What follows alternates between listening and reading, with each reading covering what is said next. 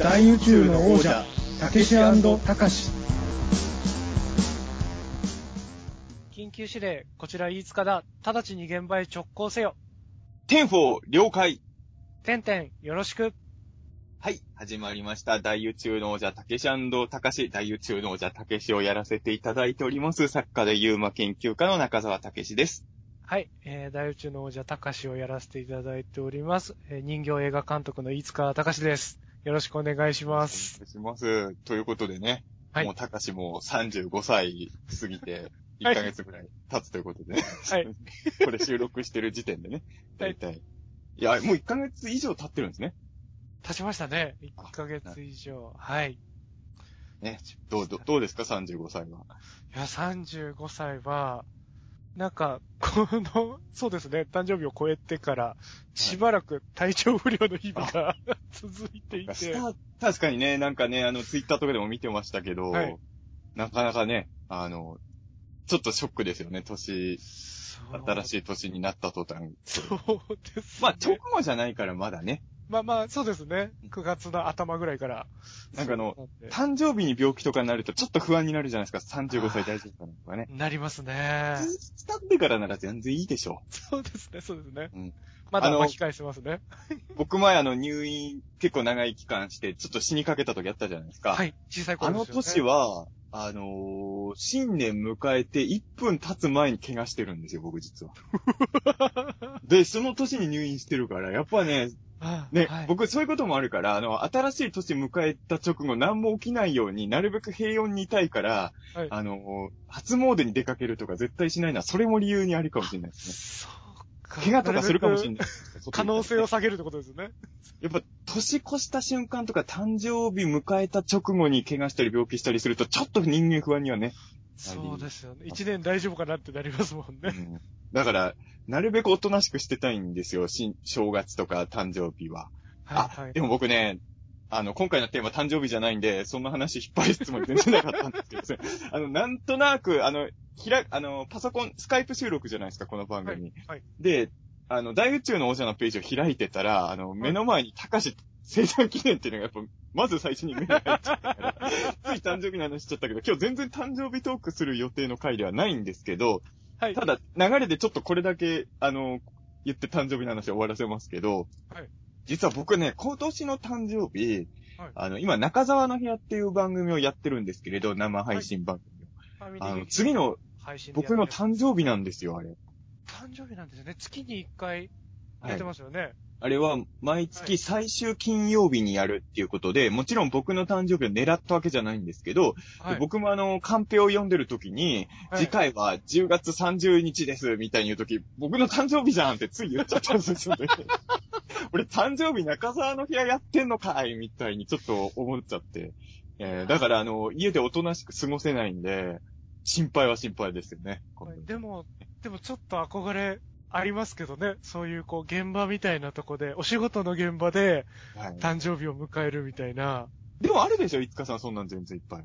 僕一回だけあありま、まあ、一なんか、た、誕生日の日が仕事だったことで何事もなく過ぎてった時はありますけど。ああ、そっかそっか。それは嬉しくないですね。あのーご当地怪獣のこうドラマ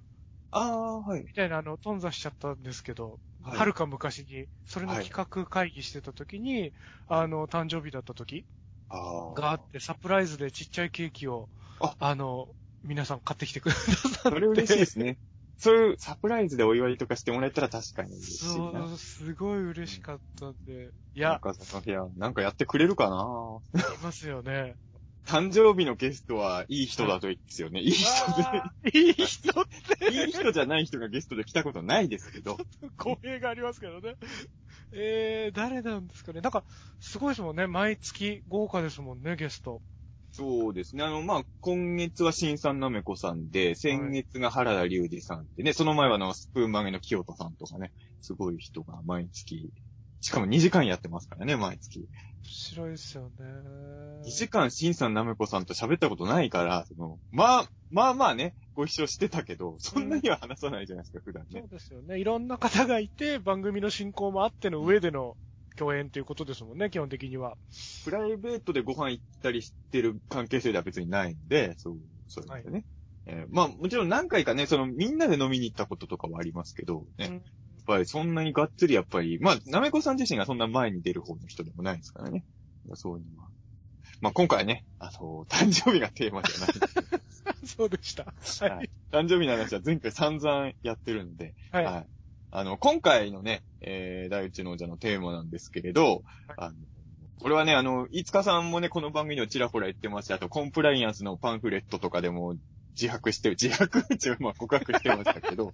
あの、いつかさんも内なる凶暴性を秘めてるってよくおっしゃられてるじゃないですか。はい。はい。なんかあんまり凶暴性を感じられてないけど、実は自分は凶暴なんだっていうことをよく言うじゃないですか。そうですね。やっぱそんないつかさんとちょっとね、話してみたいなと思ったのが、はいまあ、まあ、そこに絞らなくてもいいんですけれど、僕らみたいな仕事をしてると特に、あの、全く知らない人から悪口を言われてるのを目にしちゃうことあるじゃないですか。まあ、あり悪口までいかなくてもはい批判とかかな。はい。ありで、ますね。あのーまあ、普通に考えるとね、その表にね、出して作品を表現してる人っていうのは、もうその何を言われても、それはもう仕方のないことだっていうのが大人の対応じゃないですかう。んうんうんうん。あの、フォーカードのことをボロクソ言われても、あの、まあ、テレビ番組として出してるんだからいろんな感想があって当然ですっていう顔してなきゃいけないじゃないですか、おとそうですね。はい大人としてはね。はいでも、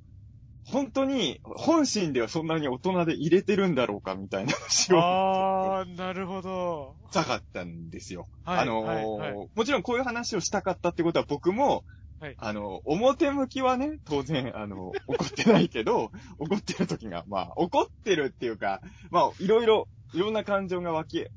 ぐるぐるしてる時がやっぱあるので、ちょっとそういう話ってあんまり普段できないじゃないですか。はいはいで、はい。あの、まあ、ツイッターとかでそれを書くことは僕は多分できないと思うんですよ。はい。やっぱりね、あの、それを言うことでさらにいろんな意味で苦しみそうだから、ちょっと言えないけどで。すね。あの、まあまあ、うんはいはい。短い文章だし、語弊もありますしね。そうですよね。えーやっぱ大宇宙の王者はね、もう、これを聞いてる人はもう、まあ、全員が全員ね、同じ感覚で聞いてるとは、わけではないから、言い切れない部分あるんですけど、はい比較的温かい気持ちで広い心で聞いてくれてる人が多そうだから、この場でなら話せるかな、みたいなはいはいはいはい。ことでね、ああ、いいですね。YouTube とかでも多分話せないと思うんでね、こういうのは。確かに確かに。いや、あの、さっきちらっとき言った、そのまんまなんですけど、まあ別に4カードじゃなくてもいいんですけれど、いつかさんもやっぱりいろんな作品を出してきて、その、まあテレビで放送されてる作品もそうだし、まあ実習の作品もそうだし、はいね、いろいろ感想は見目にしせせざるを得ない立場じゃないですか。はい。で時々やっぱ悪く言われることもあるわけじゃないですか、それは。まあまあまあ、ありますね。まあ、はいいつかさんが悪く言われてるのは僕の多分100分の1ぐらいでしょうけど、まあ、悪い気がもあるでしょうから。いや、そうですよね。前提として、その中澤さんと僕の、はいその、いろいろ言われるっていうことに関して、あの、中澤さんの方がこう知名度とか露出も多いじゃないですか。だから、はいあのーまあ、中澤さんの方がめちゃくちゃ言われてるというか、そのやっぱり矢面に立つことが多いんだろうな、みたいな気持ちを、こう、まあ、僕個人としては、あの、ああ今持ってたりしていて、なんか、今中澤さんがおっしゃってくださった通り、はいあの、多分、数で言ったらそんなに多くはないとは思うんですよね。その、まあ、褒められる数も多くないですけど、あの、褒められてる数はいっぱいありますけどね。もうねうん多くはないという感じで、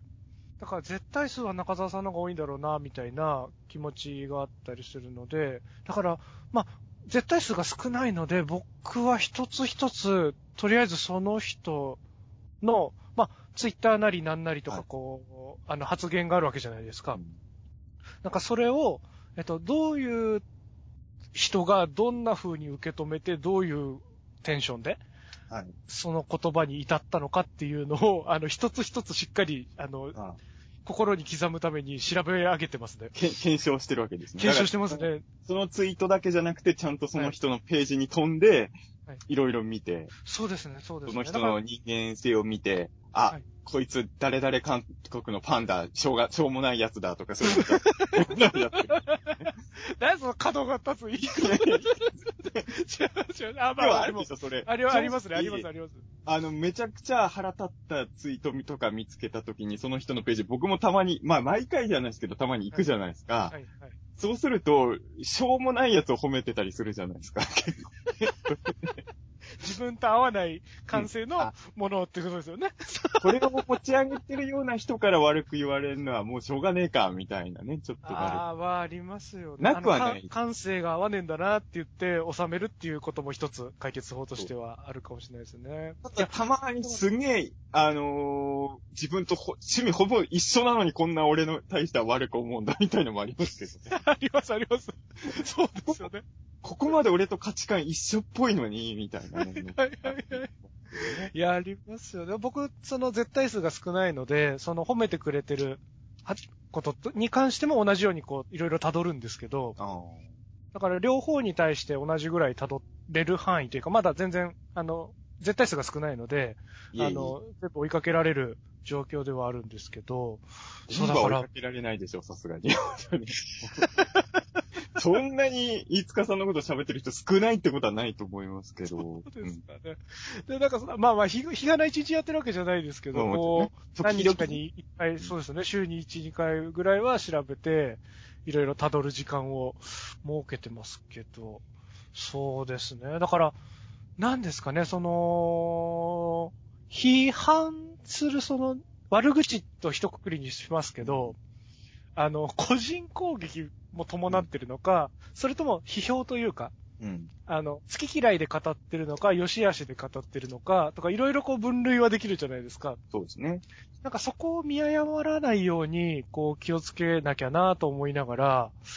見てますかね。でもこれあの、難しいところで、あの、はいまあ、本当悪口と批判って別だと思うんですよ。はいはいで僕も、まあ、正直最近この、まあ、こういう活動もしてるから、表向きに、あの面白くなかった映画に対して強く批判とかできないですけど、でも本来はしていいはずじゃないですか。うん、うん、うんうん。映画の批判とかって当然して、まあ最近なんか SNS とかでは映画の批判を許さないみたいなムードもちょっとありますけど、はいはいはい。まあ本来はしていいもんじゃないですか、そんなものはね。そうですね。個人のまあ感想ですからね。それはもちろんしていいと思うし、僕らも作品を元に出してる以上は批判はされてもしょうがないっていうのが立場としてはそうだし、いや、てか実際そうだなって理屈では分かってるんですけど、はいでもやっぱ人間ってそんな単純にいかないじゃないですか。いかないですね。はい。あのね、目玉親父もね、本音と建前は違うって言ってますからね、漫画でね。アニメでは絶対採用されないセリフですけど、僕先生はそれ、目玉親父に言わせてますからね。そう。本音と建前はやっぱ違うので、はいその、前ね、まあ、あんまり言うと、あの、誰だか分かっちゃうからあれですけど、前、飯塚さんにちょっと相談僕されたことあったじゃないですか。あのーまあ、その、飯塚さんの作品に対してちょっと批判的な感想をされて、ちょっと結構落ち込んでるみたいな話を聞いたことがあって、で、それは悪口じゃないんですよね。あのね。本当にその人が飯塚さんの作品を見てて、ちょっと、こういうとこどうかと思うっていうのを、結構ずっと言ってたみたいなので、はい。はい。はい。それを結構、いつかさんが落ち込んでて、はいでもまあ、そう、そうだよなと思って、その、なんていうんですかね、その、まあ、その時、いつかさん別にイライラはしてなかったと思うんですけど、はい。まあ僕も批判の時って、ど、あの、ただただ悲しい時と、まあ、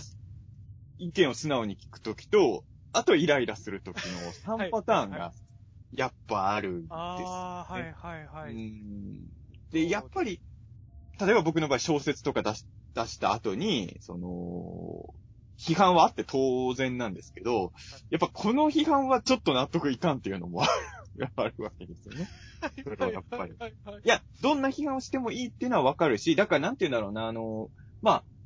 SNS とかやってると、批判にすごい噛みつく人もいるじゃないですか。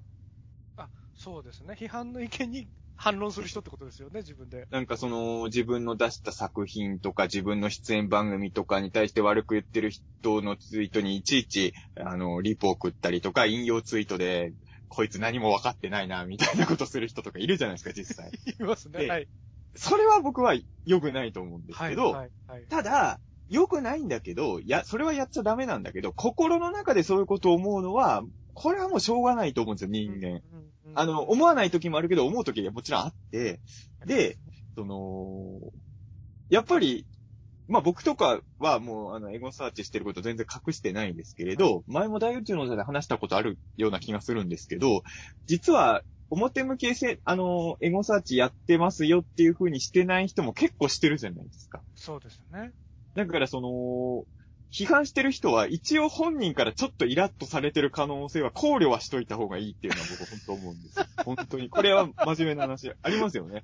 ありますよね。そうですよね。痕跡は残さないけど、ちゃんと調べてる人はいますもんね。だからやっぱりあの、この SNS 時代なんで、あの、やっぱりなん、だ僕前も、これ大宇宙のじゃの何のテーマの時にこの話したんですかねしてますよね、この話前ね。してますね。SNS とかとどう付き合ってるみたいな話じゃなかったでしたっけ要はハリウッド映画とかの批判の方がしやすいってことですよね。そうですよね。やっぱり日本映画とかだと、知り合いが結構関わってる可能性が大だから、ね。あの、素直な感想をそのまんまストレートに、まあ、あとさっきも言ったように、やっぱツイッターだと誤解されやすいんで、あの、そんなに、そんなにダメと思ってないのに、めちゃくちゃダメと思ったように読めちゃうときあるじゃないですか、SNS ありますね。だからあんまり、まあ、ネガな感想はやっぱ出したくないなと思ってやめてるんですけど、ただ、まあ、本来は書いていいはずなんですよね。そうですね。うん。で、僕とか飯塚さんの作ってるものに対して、これ面白くなかったっていう権利は当然みんなあるし、いう自由もあるんですけど、それ、れをやると中澤も飯塚もエゴサーチしてるから、イラッとする可能性もあるよっていう。いや、でもすげえ難しいなと思うのが、あのーまあ、その批判をする人も、その、その人の時間を使ってもらってるわけじゃないですか。うん自分の作品とか出てるものに。そうだから、まあ、それに対して、こう、引っ込みがつかないから、ここに記してるのかなと思うと、あの、そんなにイラッともしないんですけど、いやでも今だからその話聞いてて、そのイラッとするときとしないとき、その建設的に受け止めるときと、イラただただイライラしちゃうときと、何が違うのかなってちょっとぼんやり思ってたんですけそうなんど、ですね。僕も、あのーイラッとする時もあるけど、はいしない時のが多いっちゃ多いんですよ。うんうんうんあのー悪口にはイラッとしますよ。その、批判に関して、特に本はね、イラッとあんましないんですよ。はいはいはいはい。本の批判は、はいまあ、イラッとする時もゼロではないけど、はいあの、批判書かれてても素直に受け入れてることが多いですよ。はいはいはいはいはい。まあ、これは多分、なんでですか？考えると、はい。まずお金を出してもらってるからっていうのはありますよね、多分。ああ、買って読んでくれてる。これは結構大きいとは思うんですよ。はい。やっぱりあのね、数百円とか千いくらを出してくれて、その上で出た感想に対して、お前何も分かってねえよっていうのは、ちょっといくらなんでも、人間として問題があると、まあ、はいそういうことやってる作家さんもいますけどね、SNS には。いますけ僕どね。はさすがにそれはちょっとはい、できない。まあ、その、あ、悪口だったらまた話別ですよ。うーん。でも、まあ、ちゃんと読んだ上での批判だったら、まあ、それはもう受け入れるしかないかなと思うし、むしろお金出して本買うまで興味持ってくれたことへの感謝が多分、あのーなんだろう、イラッとさせるものを完全に抑えてくれてるのかなっていう気はしますけど。はいはいはいはい。うんだから、まあそういう意味で言うと、テレビの感想とかのがイラッとするときはある。かなうん。まあ、もちろんテレビを見るときだって時間という大事なものを使ってるんでしょうけど、はい。まあやっぱり、まあ、まああんまりこういうこと言うと良くないのかもしんないけど、やっぱ本買ってくれた人よりは、早めにイラッとしますよね。やっぱり、それはだって、うん。あと、まあ、僕のファンじゃなくて、例えばテレビって、あの、他の人が好きでみ、中澤武史が出てるところも見る人がいるじゃないですか、もちろん。ん。はい、ありますね。それはやっぱり、あの、イラッとする沸点が早めになりますよね。うーうんん。例えば中澤さんとか映してないでもっと、その、こっちの人映してみたいなこと言われた時とかってことですか？こえっ、とね、これはもう具体例を出すともう全部何のことか分かっちゃうのが多いんですけど、まあ、例えば分かりやすいので言うと、はい。あの、まあ、よくいろんな番組で一緒になる吉田祐樹さんっていうね、あの、はい。オカルトの専門家の人がいるんですけれど、その、まあ、僕の話と、まあ、僕以外の人の話を、まあ、吉田さんが聞くんですよ。はい。で、あの、僕以外の人が話した時の吉田さんの笑顔が、を見て、あの、中沢武史の話はひどかったけど、誰々さんの話は良かった。あの、吉田さんの笑顔の意味も納得みたいな感じの感想を見たことがある。でもね、俺は現場にいて吉田祐樹さんと、申し訳ないけど、吉田祐樹さんのファンのあなたよりも俺、吉田さんの人となり知ってるんですよ、多分ね。はいはいはい。プライベートで。で接点があるから、ん言うて、まあ、うんプライベートっていうか、まあ、仕事の、まあ、でも一応ね、お茶とか一緒に飲んだこともありますから、その、あの笑いは、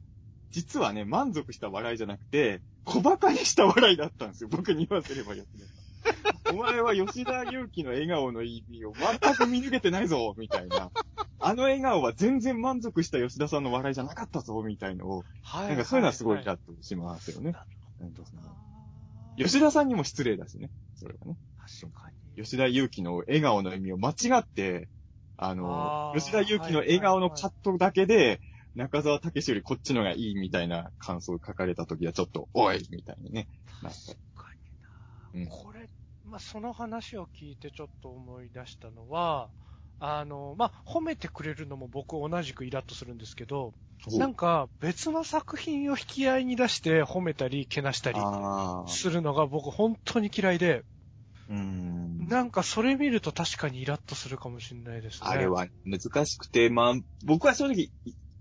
褒められた場合は、イラまでは、まあ行くときも、まあ、あの、さっきも言ったように、やっぱみんなエゴサーチしてるんで、はい。あの、敵を増やすことになるんですよ、それは。そうなんですよ。なるんですよ。だからその、例えば、中澤武史と飯塚隆なら、飯塚隆のが好きってツイートすることによって、中澤飯塚がギクシャクするわけですよ。いや、しないけど、別にそれでは。まあで、も、やっぱそういうことって、僕と飯塚さんと例えば良くないな。あの、先輩後輩とか、もうちょっと距離ある人の方がいいですね。そうですね、そうですね。で、そうなると、本当になることが結構あるし、中澤飯塚だったらちょっと会った時に、こんなん書かれちゃったねって話せる関係もあるじゃないですかあ。りますもうそうじゃない人の、あのね、出されたらって言うと結構辛いものがありますよね。でで、あのまた、比較的、そういう、こう、意見で出るときとかの、こう、並べられてるものが、うんそれぞれが目指してる方向が実は全然違うものとかを引き合いに出され、まあされちゃうと、なおのこと大変なんですよね。あの僕はだからオカルトの仕事をしてるとよく言われるのが、あの、山口敏太郎さんみたいにこういう話もできるようになってくださいみたいなことが結構言われるけど、はいはい。なりたくないわと思って、そうなれないけど、いや、そこ目指してないからっていうのはね、はいはいはいありますよね。だからその、山口敏太郎さんみたいな話が聞きたいなら山口敏太郎さんを追っかけた方がいいんじゃないかなとはやっぱ思いますけど。うーん。まあ、あの、難しいですよね。そういう比較で評価されたりするのもね。あの、いや、だから僕はそういうのは絶対リツイートしないようにしてるんですけど、これで僕は多少、け結構ね、僕そういう意味で言うと、これはその感想を書く人っていうよりも、その感想を書かれた時の反応で僕はその人の人間性を、あの、判断しちゃう時が結構あって、なるほど、なるほど。何々と比較して自分が褒められてるツイートとかをめっちゃリツイートする人いるじゃないですか。はい、いますね。あれは僕ね、ちょっと引くんですよ。はいで、まあ、ただね、まあ正直僕が結構仲いい人でもそれやってる人いるんで、はい、はい。あの、絶好とかはしないんですよ、それで別に。もちろんそうです、ただやっ、ぱ、ちょっと、あ、そういうことしちゃう人なんだって軽く思っちゃうのはもうね、あ例えば、あの、人の比較じゃないんですけど、テレビだろうが、えー、まあ、あの、イベントだろうが、その、番組としてはあんまり面白くなかったけど、この人のやってたとこは良かったみたいな感想をリツイートしちゃう時あるじゃないですか、本人が。はい。あれは僕ね、信じらんないですね。確かになやあのーまあね、例えばね、あのーある映画のイベントにね、あの、僕の友達が出てった、友達なんですまあその人いい人なんですけど、今でも大好きな人なんですけど、ちょっとやっぱ嫌だなと思ったのは、はいまあその映画のイベントとかにね、出て、映画は面白くなかったけど、誰々のイベント部分は良かったみたいなツイートがああるわけです。でそれをね、リツイートしてったんですよ。で、はい、あこういうのリツイートしちゃうんやっていうのはやっぱちょっとね、思っあーそうなんか、それってだって映画の PR のためにやってるイベントだから、映画を下げちゃったらもう何の意味もないじゃないですか。そうですよね。元も子もないっちゃないですもんね。そう。だからそういうのは、まあ僕は、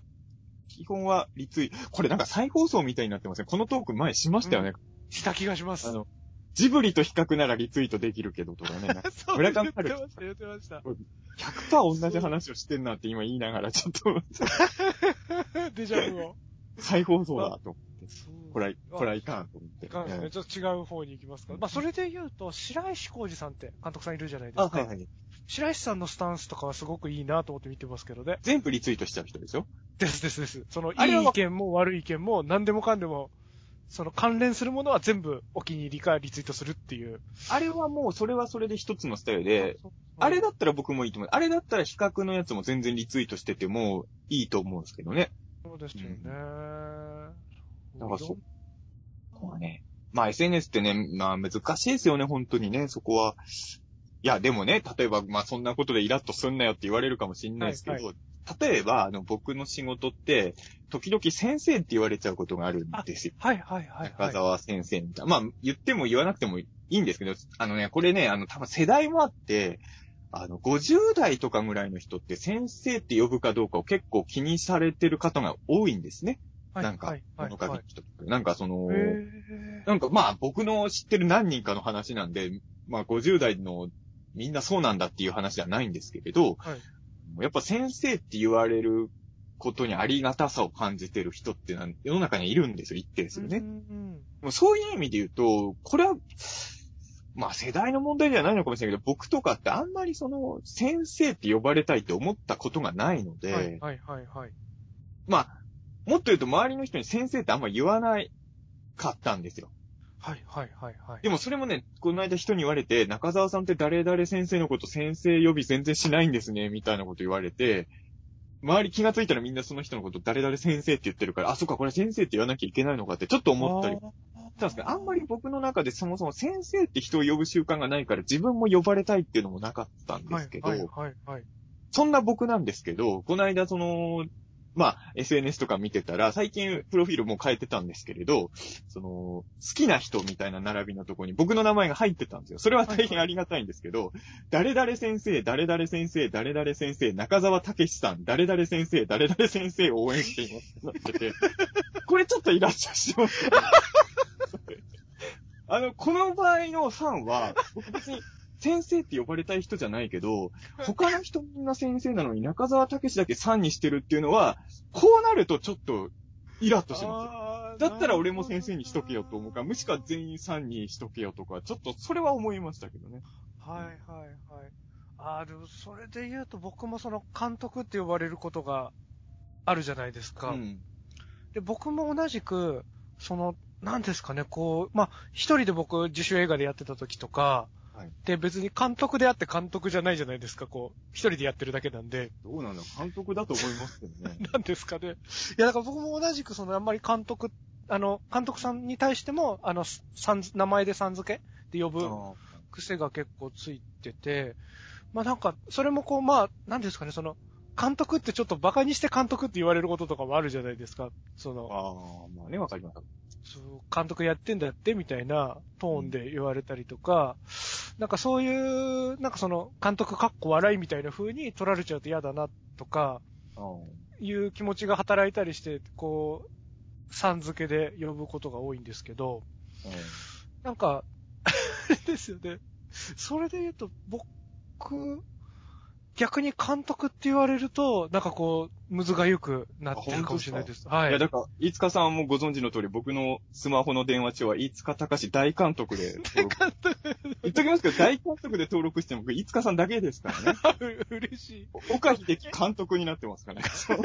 台がついてる。台つけてるの飯塚さんだけですからね。うんその、あの、エピソード込みで、あの、すごい、大監督って入れてもらってるのは大好きだし、嬉しいんですけど。初対面でいきなり大監督って入れましたからね、夕張で。そうですよね。いや、坂井さんがすごい監督だって言うから、あ、すごい、すごい監督だって、じゃあ大監督って入れときましょう。入れときましょうって。その時点では僕作品一本も見てなかったのに言大ってなかったですもんね。いや、だから中澤さんは素直な人なのか、僕を馬鹿にしてるのかとはちょっと思いましたけど、ね。あれはちょっと馬鹿にしてたんですけど。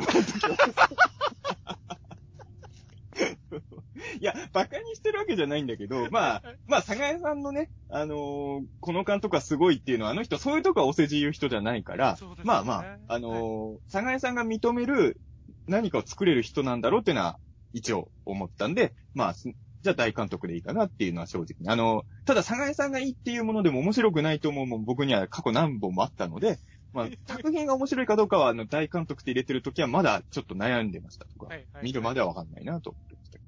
あね、そういう、逆 そういう。に3って、3って言われてる方がスッと入ってくるかな。まあ、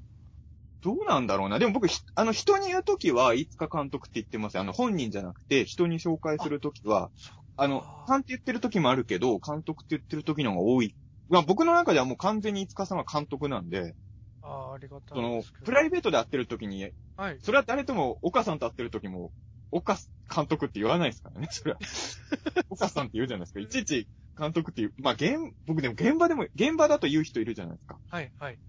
あれは多分映画畑の人なんだと思うんですよ。やっぱちゃんと映画業界で育ってる人は現場に行くと監督って言うじゃないですか。そうですよね。あの、プライベートではさん付けでも。でも僕やっぱり現場でも、例えばあの、鉄道の特撮パート僕現場お手伝いしましたけど、はいやっぱ岡さんって言ってましたからね。そうですよ。やっぱ普段監督呼び慣れてない人はもう、無理っすよね、そこね。うん僕も、その、脚本とか、あの、監督じゃない立場で仕事参加させてもらうときに、すごい気をつけて監督っていうように頑張ってて、あ時々抜けて名前でさん付けで呼んじゃって、あ、失礼だったかなとか、反省するときがあって。失礼になるのかな、やっぱさんって言っちゃうと。そこもちょっとよくわか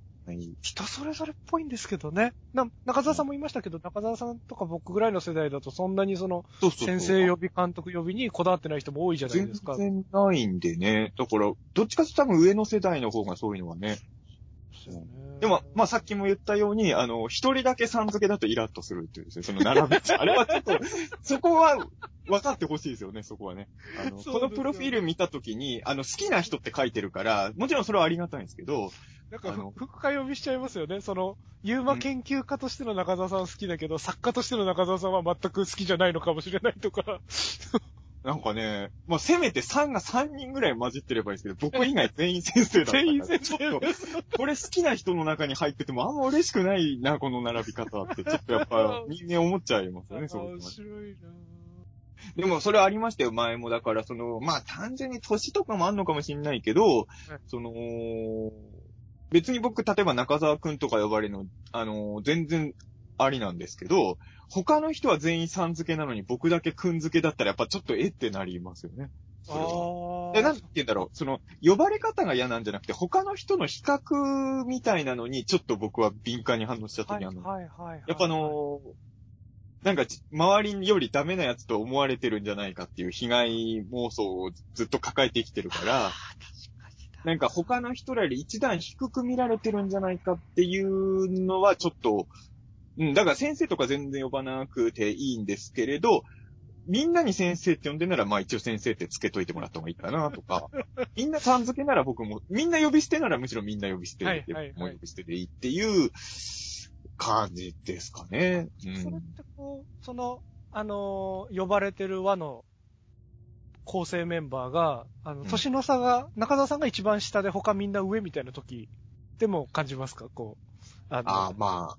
あ。だそれはもう、あの、例えば、あのー、アスカ先生、山口先生、中澤さんぐらいなら全然はいはいはいはいはい。。わかります？す、それは。それはもちろんわかります。はいはいはい。まあ僕もはっきり言ってその人の年齢そんなに細かく把握してる人じゃないですけど、そっかそっかそっか。そんなに、でもこの人とこの人、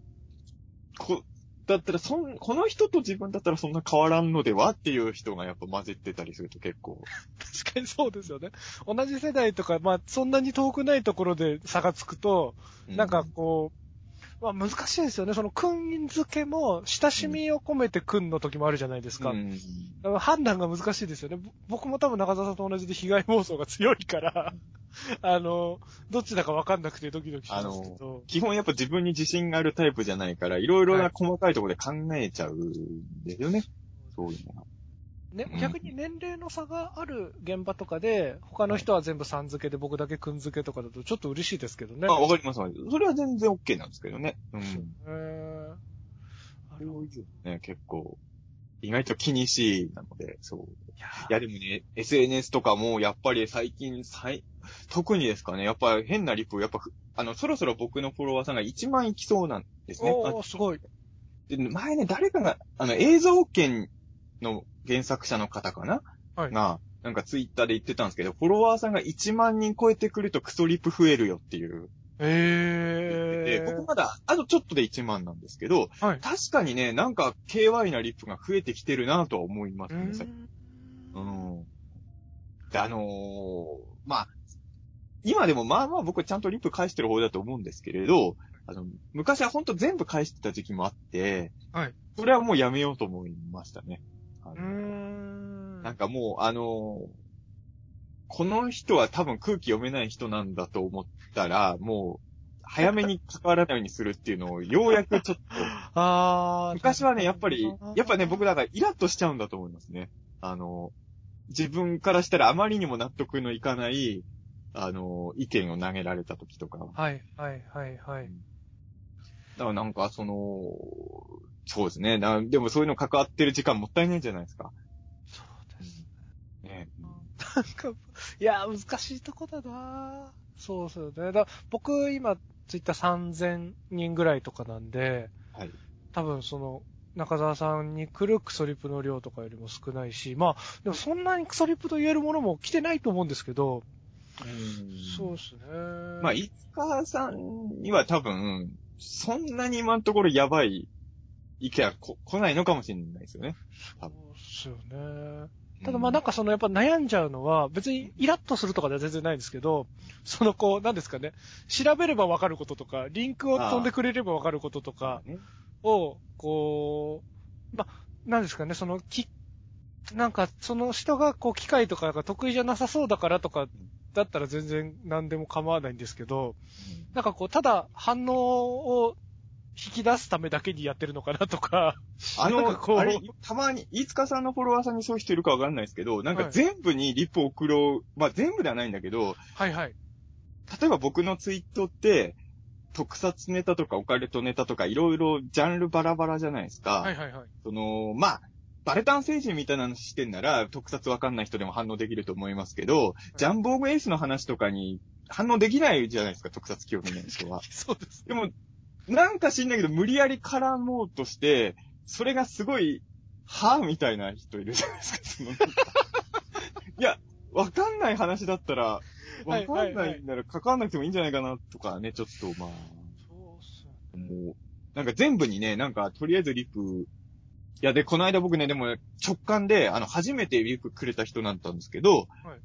なんかこの人空気読めなさそうだなって判断して、僕1回目からスルーすることはまずないんですけど、はいはいはいはい。スルーしたんですよ。はいで、その後も僕のリプにもう、まあ、毎回ではないけど、もうよくわかんないリプを毎回送ってきてたから、あ、はい一発目でこの人、ちょっとやばそうな人ってジャッジできた自分は偉いなと思ったりはしましたけどね、それは。うんそうなんですよ。別に迷惑でもないし、その、まあ、自分のこと気にして反応してくれてるから、基本嬉しいんですけど、でもね、いつかさんにはい、クスリプが少ない理由は、その、フォロワーさんの数とかっていうよりも、多分、その、いつかさんが自分の主張をそんなに出してるわけではないんじゃないですか、ツイッターで。ああ、確かに確かに。例えば僕、ちょっと前だと、あの、僕が、あの、まあ、これ特撮の話題なんですけれど、はいまあ、流れで言うと、その、まあ、特撮なんてのは、もう、いい年したら卒業しなきゃいけないもんだ、みたいな流れがあって、それに対する反論として、まあ、ウルトラマンのジャミラの会とか、故郷は地球とか、まあ、その、怪術界と少年みたいな、いわゆる社会性的なメッセージを込められた作品を、まあ、評価して、ウルトラマンの価値を高めるみたいな流れが一回あったわけじゃないですか。はい。で、はい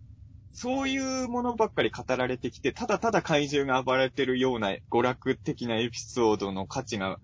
貶められたように感じちゃった特撮ファンの反動が起きて、その、そんなにその怪獣使いと少年とか実装邪教って大したことないだろみたいな動きもちょっと出てきちゃってるじゃないですか、今。ああ、確かに確かに。うん。で、僕はそれもちょっと、ええと思って、いや、うん。その、それはまあ、実装寺明夫とか怪獣使いと少年の話しかしてこないのも、まあ、それに対するして、ちょっとイラッとしちゃってる人の気持ちはわからんでもないけど、だからといって実装寺明夫ってそんな大したことないだろうみたいなのを、ウルトラマン好きな奴が言ってたりしたら、それはイラッとするじゃないですか。そうですね。まあ、なんか両方いいわけですからね。そう、どっちもいいわけだから、うん別に片方しか褒めなきゃいけないってわけじゃないんだからっていうのを、まあそんなようなことを、まあ言ったわけですよ、ツイッターとか。はいはいそうすると、やっぱりね、怪獣使いと少年とかあの辺はね、いろんな人を呼び寄せちゃうんですね。そうから。どんな人まあ、まあもう結構なイライラする、へーイライラする引用リツイートとかが結構来ちゃって、はいはい。いや、なんかね、ああ、やっぱりそうか、実、やっぱり怪獣使いと少年の感想とかをつぶやくとこういうことになるんだなと思って、うん、なんかあの、怪獣無法地帯の感想とかつぶやいてるときは多分こういうこと起きないんで。う んでも、でもやっぱり怪獣使いと少年はいい話だから、うん。やっぱり僕はあの、あっちの面白さもちゃんと評価したいしとかもね、あるので、まあ、そういう、なんていうんですかね、その、オタクの意見というかね、をやったりとか、まあ、そういうことを言っていくと、まあ、僕らはやらないけど、あの、別にやってもいいけど、あの、政治的な、あの、いろんなコメントとかしてる人って、多分、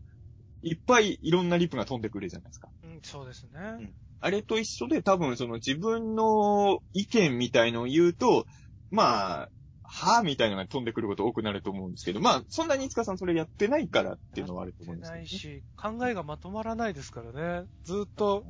ずっとぼやぼやしてるだけだから、言葉に言語化できないことが多すぎて。そうですね。40文字ですからね、特にツイッター。で、またこう、ぶ、一つの単語を取ったりしても、その単語の印象って人によって取り方が違うじゃないですか、こうんう。だから難しいですよね。こうちゃんと面と向かって喋ってたりすれば、表情とか、うんこういうトーンの、あの、抑揚とかでどういうニュアンスで言ってるのかとか、わかると思いますけど、だ番テレビ番組とかのラジオ番組の書き起こしとかで、全然、あの、ゆ実際の放送と違うトーンのになってることとかもあるじゃないですか。ああいうの見るとやっぱ文字って難しいなと思って、ぼんねりし、てあのそんな熱心なファンはいないと思いますけど、大宇宙のじゃだって文字起こししたら結構やばいと思うんですよ。そうですよね。結構良くないこといっぱい言ってると思うから。そうなんですよね。いや、だからまあ、そうですね。だ難しい話はありつつ、あそうですね。一個僕、あの、どうしてもイラッとしちゃうのが、あのー例えば、フォーカードやってた時とかに、その、フォーカードの番宣のために僕自身がこう、出演させてもらったりとか、テレビとかに。うん、はい。これもたまにあるじゃないですか。うんああいう時に、あのー なんですかね、こんなオタクみてえなやつが監督なのかよとか、ああ。あのそれはイラッとするそれは本当にイラッとしますね。いや、だからオタクだから人形で映画撮ってんだろうっていう まあまあ、話で。ね確かにそうなんだけど。そうなんですよ。いけてたらもっと違う職業についてるし、もっと楽しい仕事を探そうっていう気持ちになるよっていうとこもあったりして、オタクだから、あそれでもね、だからそそういうことだと思うんです。あの、いつかさんのイラッとするときって結局テレビ出たときじゃないですか。はいはいはい。僕もそれがやっぱ多いわけですよ。はいはいはいはい。やっぱあの、テレビ出た、だからさっき言ったように、本とかはそんなにイラッとする感想ないんですよ。多分映画の感想も、いつかさんの映画の感想もそんなイラッとはしてないと思うんですよ。しない、さんましないですね。でもテレビ出演した後の感想はめちゃくちゃイラッとするの多いですよ。うーん。やっぱり。だから、いつかさんがもっとテレビ出るようになると、多分めちゃくちゃ SNS 見るたびにイライラするようになると。ああ、えで、ちなみに中澤さんとかどんなこと言われたりもう。ほんともう、もう、もう全、同じ。まあ、いや、でもほんとひどいありさまですよ。ええそうなんだ。テレビ出しちゃいけないやつだろうレベルの扱いを受ける。えいや、でもね、本当に、うーん、だまあ、なんだろうな、まあ、まあ、もちろん、それある程度はね、言っていいもんだと思うんですけどね、それはね、感想としては。うん。ただね、僕、例えば、これは自分が言われてじゃないんですけど、あの、さっきの本音と建前が違うっていう話で言うとね、あの、例えばタレントさんを見て、私はこの芸人さんが生理的に嫌いとか、この女優さん生理的に受け付けないとか、平気で SNS 書く人いるじゃないですか。はいはいはいあれがね、僕は結構信じられないんですよ。あのいや、え、生理的に受け付けないっていう感情が信じられないんじゃなくて、はい。それはまあ人間だからそういう時もあると思うんですけど、はい。あの、特に理由もなく、まあ論理的にこういう理由でこいつが嫌い、この人が好きになれないっていう説明もできないのに、ただただ生理的にっていう理由で誰々という人を嫌いっていうことを SNS に書いても、そのことに対して、なんだろう、良くないっていうか、うんそそういうことを思えないことが僕は信じられないですよね。うーん。定義的にこの女優さん嫌いっていうのは、ね、なんかその、いや、理由があれば批判していい時もあるのかなまあまあ、そそれはまた別問題だと思うんですけど、生理的に嫌いっていうのを、表に人が見てるとこで書いて、それで平気で入れるっていうのが僕はね、あの、どういう感じなんだろうって、本当それがわわからないんですよ。僕もなんとなく嫌いな人、それはいますよ、もちろん。あの、はいはいはい。まあ、めちゃくちゃ嫌いな人はあんまりいないかな。でもまあ、そんなに深い理由はないんだけど、このタレントさんあんま好きじゃないなって人はいます、確かに。うんうんでもうんこのタレントさん生理的に嫌いってね、外で言える人間の方が問題のような気が僕はしちゃうんだよね。うん、だからその、生理的に嫌いっていうのが一番ね、言っちゃいけないことのような気がするんですね生理的にって、特に理由もなく苦手だっていう気持ちが湧き上がってくることだと思うんですけど、まあ、それを、それがなんで生理的に湧き上がってくるのか、自然と湧き上がってくるのかも、まあ、何かしら理由は本当はあるわけじゃないですか。その、本人が理解してるしてないは、うん。うん自覚してるしてないはさておき。そうだから、なんかそういう、あの、理由のない感情って、特に、まあ中澤さんもさっき言った通り、根拠があるわけじゃないです、ないじゃないですか、こう。なんかか、考えて探し求めたら何か理由は見つかると思うんですけど、あそれをこうなんですかね、かん、なんか、何の理由もなく自然と湧き上がったものを、そのままダイレクトに外に発信する感覚っていうのは、やっぱり僕も理解できないというか、うん。いや、だから無自覚な暴力というか、無自覚なことで人を傷つけかねないことが一番怖いなって、自分も結局知らないうちにやってしまってることもあると思っていて、まあそうですね。そう、だからそれがとにかく怖いなと思っていつもこう普段、特にここ何年か怯えてるんですけど、あ僕は。まあ今そうだ怖い。から、うんそうだから、こう、そんなご時世になってなお、あの、バシバシ言えてる人は、正直ちょっと怖いですよね。うーん、どこは、まあでもまあ、まあだから一般の人なんでしょうけどね。そ大体その、生理的に嫌いとか書いてる人はさすがに。まあたまにそうじゃない人でも言ってる人いるかもしれないけど。でもやっぱりそれはなんかね、ちょっと、まあ、ある意味ね、あの、僕さっきのそのさ作品の感想にも近いんですけど、あの、なんて言うんだろうな、それを美学のように言う人多いなと思うんですけど、はい私は例えば友達の作品だろうが、あの、正直に言う主義なんですっていう、それが正しいみたいな意見があるじゃないですか。はいはいはいや、まあ、正しいと思うんだけど、うんうんうん。まあ、そうは言っても、あの、言い方というか、なんていうのかな。例えば僕友達の作ったもんであんま面白くないなと思うのももちろんありますよ、そら。はい僕の好みに合わないなってなるけど、まあ、なんだろう。それを、まあ、伝える時もないとは言わないけど、伝える時は相当選ぶますよ。うんうんうんなんか、なんだろうな、その、全部正直に言えることが正義みたいに思ってる人いるじゃないですかい。ますね。で、まあ、前、いつかさんそれで落ち込んでるのを僕見たことありますけれど、はいあの、まあ、いつかさんはそんなことないですって言うかもしれないけど、いつかさんは、その、正直に感想を伝えてる人に対して多分しょ、その人が作ってるものに対しては多分正直に言ってないんだろうなと僕は見てて思って。だから、いえ、あの、A さんはね、いつかさんの作品に対して正直な感想を言うのが誠誠意だと思って、正直にいつかさんの作品はここがダメってわーって言ってるんですけど、はいはい。その人の作ってる作品に対しては、いつかさんは本音ではそんなにいいと思ってないのに、い。いですね、みたいな、なんか、インチキ癒し系ボイスで喋ってて、それが、僕、なんか、あれがちょっとね、バランスがね、あのーまあ、難しいところですよね。だから その、インチキ癒し系ボイスって。いつかさんのね、よく使う手なんですよ。インチキ癒し系ボイス。これみんな騙されるんですよ、これで。あの、本当は、あの、狂気を秘めてるくせにね、インチキ癒し系ボイスで包んでね、その、こう、適当にごまかしてる。適当にごまかしてる。いや、でもね、あの時は僕ね、やっぱはい、あの、なんとなくね、あのーまあちょっとね、あのー傍観して見てたんですけど、あの、絶対に、あの、飯塚さんはその人の作品を、まあ悪いとは思ってないだろうけど、はいはい。めちゃくちゃいいとは思ってないだろうなと思ったんですよ。でも絶対飯塚さんはそのことは言わないんだろうな。ただはい飯塚さんだけがその人に正直に飯塚作品の好きじゃないところをずっと言われ続けてんだなって見てて、そう。なんかその、なん、なんていうんですかね、その、はいはい。これもさっき言ったね、その、作品を表に出す以上はどんな批判を受けてもそれはしょうがないっていう建前と一緒で、その、なんか知り合いの作った作品だろうが、身内の作品だろうが正直に言うっていうのがなんか一番正しいっていうようななんとなくの建前ができちゃってるじゃないですか。そうですね。でも、本当にそれは正しいのかっていうか、はいはい。まあ僕はた確かに言うんですよ。はい、あの、ここちょっと僕は乗れなかったですって、知り合いに言ったりもするんですけど、ただまあ言い方というかね、あの、は、やっぱり知り合いだし気ぃつけるし、やっぱ友達とか傷つけたくないんじゃないですか。まあ、自分がまず自分の作品悪く言われ、批判された時に、落ち込む人間だから、やっぱ友達を落ち込ませようとは思わないから、うん。だからそこは、インチキって言われた後に言っても何も、あの、説得力がないかもしれないですけど、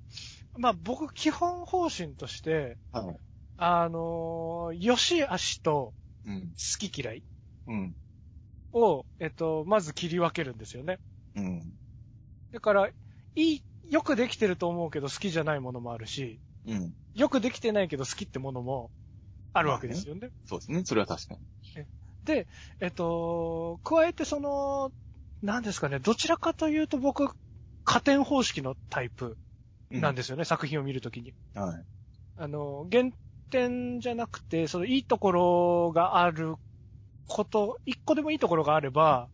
あの、その作品は意味があるし、うん。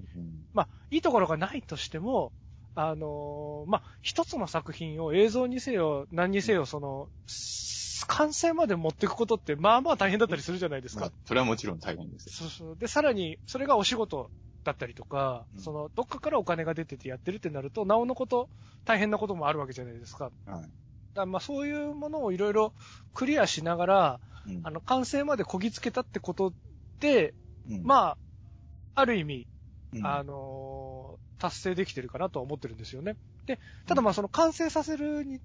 過程において、うん。例えば誰かにお金払わなかったとか、あ誰かに、誰か傷つけながら完成させたとかがあったらもう全く価値がないと僕は思ってるんですけあど、あの、まあそういうことが、ある程度みんな関係した人が許せる範囲のことで、あの、ものが完成してたら、うん。あの、一旦はそこで褒めようかなっていう気持ちある。一旦は褒めようかな。ある。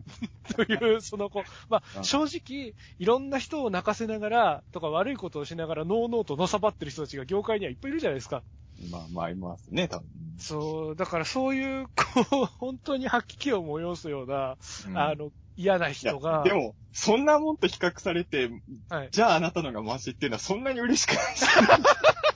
その辺と比べられて、じゃああなたのがマシですよって別にそんな褒められてる感がないですよね。だから、あれですよね、僕の中の序列として、そのこう、そうですね。だからそこをクリアできてたら、まずはいいわけですよね。で、あとは好みなのかと、そのいいところがどっかしら、ここはすごいカットさせられる瞬間があるかとかが僕の評価基準なんで、はい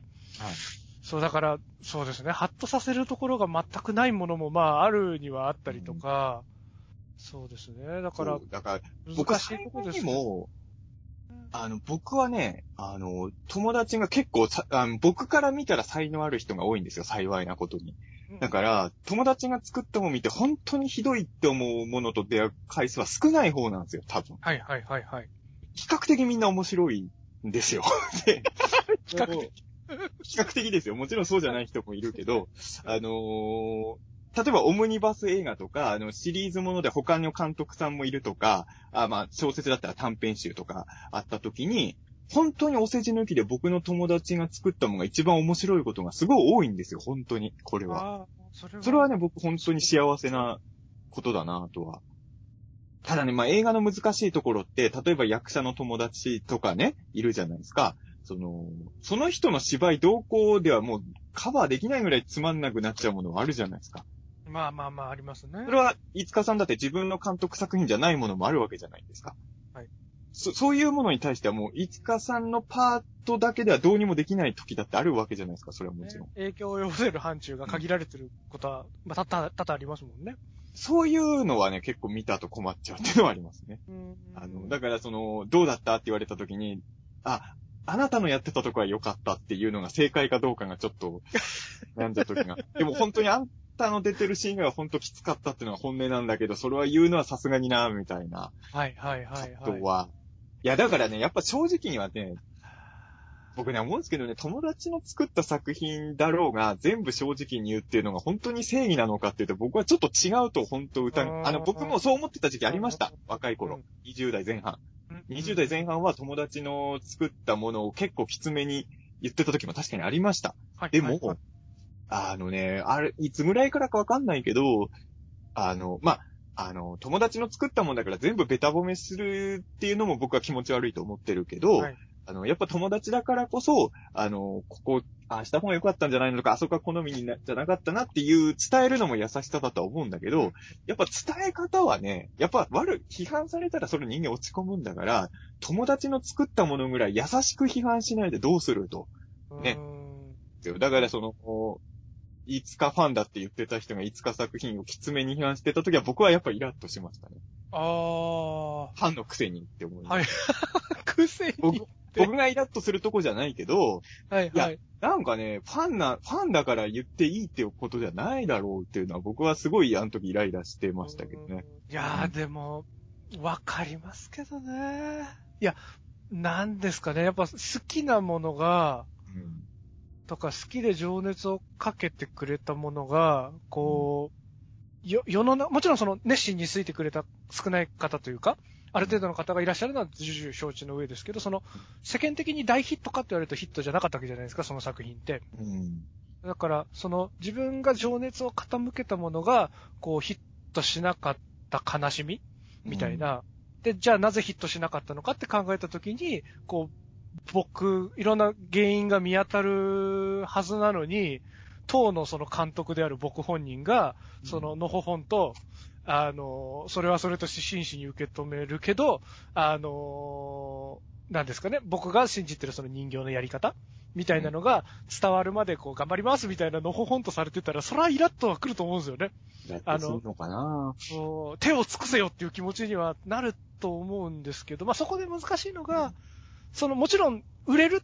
ことを目標にするならば、これが最善の方法じゃないってことなんか重々分かってるし、うんまあそうね。そう、なんなら、その、やらせてくれたお金出してくれたりとか、うん自分を、の作品をこういう風な形で出そうって決めてくれた人たちもうん分かってるんですよね。ただでも、うんその、僕がやってることとか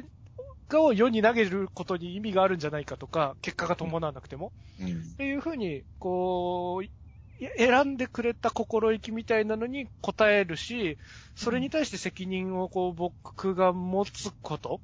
うん。言ったら変ですけど、やっぱ間違いでしたね、こっちの方が良かったでしたねって言わないこととかは、こう、まあ、数少ない、こう、僕の、うん。なんですかね、プライドまではいかないですけど、信念みたいなものとして取っておきたいな、みたいな気持ちはちょっとあったりするので、だから本当に、なんですかね、ああいう風になっちゃった時とかって、ちゃんと、ちょっとお茶でもして、ちゃんと一個一個、そのお互いの疑問と、うん。あ、の、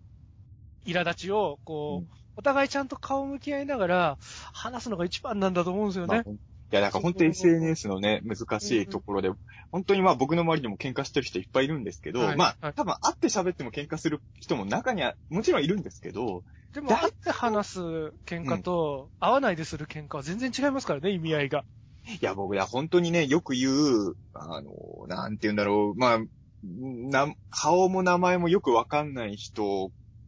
にイライラした時って、本当に、あの、気持ちをどう整理すればいいかわかんないですよね。知ってるやつだったら、まだ多少ね、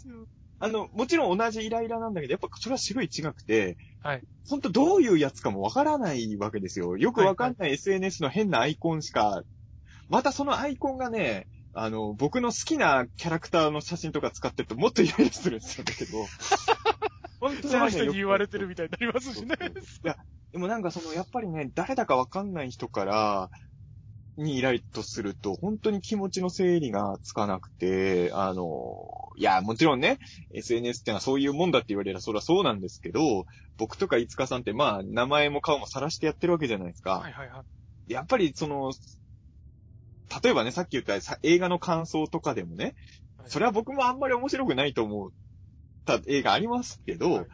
その、名前も晒してない人から、なんとかって映画どう思いましたかひどかったですよねって言われても、ひどかったですって返せないですよ、こっちは。ね、いや、こっちは名前も顔も出してんねん、みたいなね。あるから、いや、僕は本当に、まあ、たまにね、うーん、だから僕はあの、あんまり好きじゃない作品に対しては、なるべく関わ、かか、語らないようにはしてるんですけど、はい。仕事でね、映画批評の仕事やれよって言ったら語らざるを得ないと思うけど、うんうんうんなんであのーお金一銭ももらってないのに、ダメだったもんについてそんな、あのー熱く語んなきゃいけないんだみたいなね。敵を作るだけじゃん、そんな、みたいな。そうですよね。だから僕も、なんかその合わなかったものとか、わからなかったものとか、ピンとこなかったものがあったときは、まあ直接本人に疑問形式で聞くことにしてますけどね。うんあ、の、ここのシーンって僕はこういう、こうこう、こういう理由でちょっと引っかかっちゃったりとか、乗れなかったんですけど、こうなんか、それってこうどういう意図があったですか？みたいな聞き方というか、うん。なんかこう、ここがつまんなかったですみたいなのって、あっちにとってもわかんないじゃないですか、こう。うんだから、こういう感性の持ち主の僕がこういう風に見て、こう感じて、こうだったんだけどっていうのは、ちゃんと前提として説明してから、あの、伝えるようには心がけてますし。それ言うとさ、ちゃんと相手もね、伝わりますもんね。僕も、その、なんかこの流れだとああいう風に見えちゃいませんかね僕はそう見えちゃったんですけど、みたいな言い方すると結構みんな、あのー真摯に聞いてくれる人が多いかなとか。あのね建設的に話したいんですよね。その、褒めるにしても、批判するにしても。あの、だから、なんだろうな、まあ、えネット上の会話も普通の会話と一緒だと思ったら、あのこの人会話する気あんのかなっていうので思うのは、なんか、オタクの人にありがちな、なんか、はとにかくすごい知識を詰め込んだリプを送ってくる人いる。はいはいはいはい。なん、か、僕がなんかつぶやいたことに対して、はいなんか、すごいトリビアみ、まあ、その、なんか、いろいろ言ってくる人いるじゃないですか。はいはいはい。なんか、それ、まあ、たまにはいいんですけど、それしかしてこないようなタイプの人も、はぁとはちょっと思いますけど、なんかその、俺は濃いオタクなんですよって言いたいだけみたいな。はいはいはいはい。やだな、みたいな、ちょっと。あと、申し訳ないけど、特撮とかオカルトに対する、こんな話もありますよね、みたいな、あの、マニア自慢してくるやつって7割僕知ってるので、普通に。だから、その、いちいち言われなくても、みたいな、本当にねそうです。ね。でも、知ってますよって返すのも角が立つし、どうしようかなってなっちゃいますよね。そう、ああいうのって反応、まあ確かにね、3割知らない時もあるんで、うんあ、そうなんだって感心する時もあるから、その、そういうもの全否定じゃないんだけど、それしかコミュニケーションスキルがない人っているじゃないですか。そうですよね。常になんか、あの、自分の知ってる知識を言う以外のコミュニケーションススキルない人とかは、何なんだこいつみたいな、やっぱちょっとね、あの、いろんなコミュニケーションの仕方を覚えた方がいいんじゃないかとかね。ねまあ、で今、その直接にせよ、間接的にせよ、そういういろいろ、こう来ることに関して、あの、話、これまでしてきましたけど、あはい。あの、僕、そうだ、それでイラッとしたり、こうなんか、わ、どうしようって思ったりとか、落ち込んだりとか、こうするんですけど、それと同時に絶対巻き起こる感情が一個ほあるのをお伝え忘れてたんですけど。なんか、そ、その人が、どんな状況で、どういうテンションで、うん。そういうことを言ってるのかみたいなのが、いつも心配になるんですよね。心配。なんて言えばいいんですかね。えっと、例えば、あのーまあ、面と向かってでも間接的でもいいんですけど、うんこう、いつかくんの作品はつまんないよって言われたとするじゃないですか。うん。とか、いつかくんの作品には魂がないよとか言われたとするじゃないですか。本当に言った人いますか、それ？あ、いますね。あ、はい。いるんだ。います、います。で、で飯、塚作品って本当そんな悪く言われてるイメージ僕全然ないんだけど、あるんですね。あ、でも、ありますよ、本当に。だって中沢武はあの、一、二ちゃんに死ねすれ立ったことありますけど、まあ、嫌われ度がね、俺、飯塚さんとは桁が違うんで、死ねすれ立てられてますね、中沢。立つのは、そう。早く飯塚さんも死ねすれ立てられるぐらいに立てられてそれぐらい言う、頑張んなきゃですよね。全然あの、いや、死ねすれ立てられた時僕今より全然知名度ない頃なんで、単に僕の粗暴がわ悪かった、素行が悪かった時に。そうそうそうで、なんかそういうふうにバーって言われたときに、まあ、確かに、え、なんでそこまで踏み込んだことを言えるのかとかって戸惑うんですけど、例えば、その言った人とか書き込んだ人が、うんその日の午前中に、あのー親戚演者とか親が死んだとか、うんあの、大事にしてたペットが死んでたりとか、うんもうなんかめちゃくちゃに不運なことがあって、もう超バイブスがバッドだったとするじゃないですか。はい。だとしたらそれぐらい言ってもいいかなって思っちゃうんですよ、いや、ね。良くないですね。良くないよくないですか？いやいや、それで飯塚作品に魂はこもってないっていうのはおかしいじゃないですか。その、そのぶつける場所が明らかにおかしいです。でも、でもなんか、その、大事にしてたペットが死んだ日の午後にそういうことをぶつけたら、それは受け止めてあげなきゃいけないかなって気持ちもいや湧く。それはね、ペットに失礼ですよ。やっぱあのー 俺が死んだことで人を批判するパワーにするなよ、みたいな。いや、仮にそのね、ペットの犬がね、その、事故で死んじゃったとかでね、はい、はい。それでなんかその車社会に怒りを燃やすとかならわかりますけど、はい、はい。別に飯塚さんの作品で死んだわけじゃないんじゃないですか、理由で。まあまあ、僕の作品が殺したわけじゃないですよね、きっと。うん多分ね。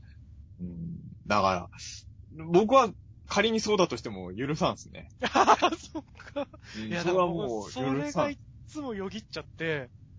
まあ、ちょっと、あの、大事な大大切な存在がなくなったとか、ちょっと言い過ぎかもしれないですけど、あの、まあ、なんかしらすげえ嫌なことがあって、それで八つ当たりしちゃってんのかなとか、あの、すげえ幸せな時にそんな文句は出てこないじゃないですか。だから、はいはい。もちろん、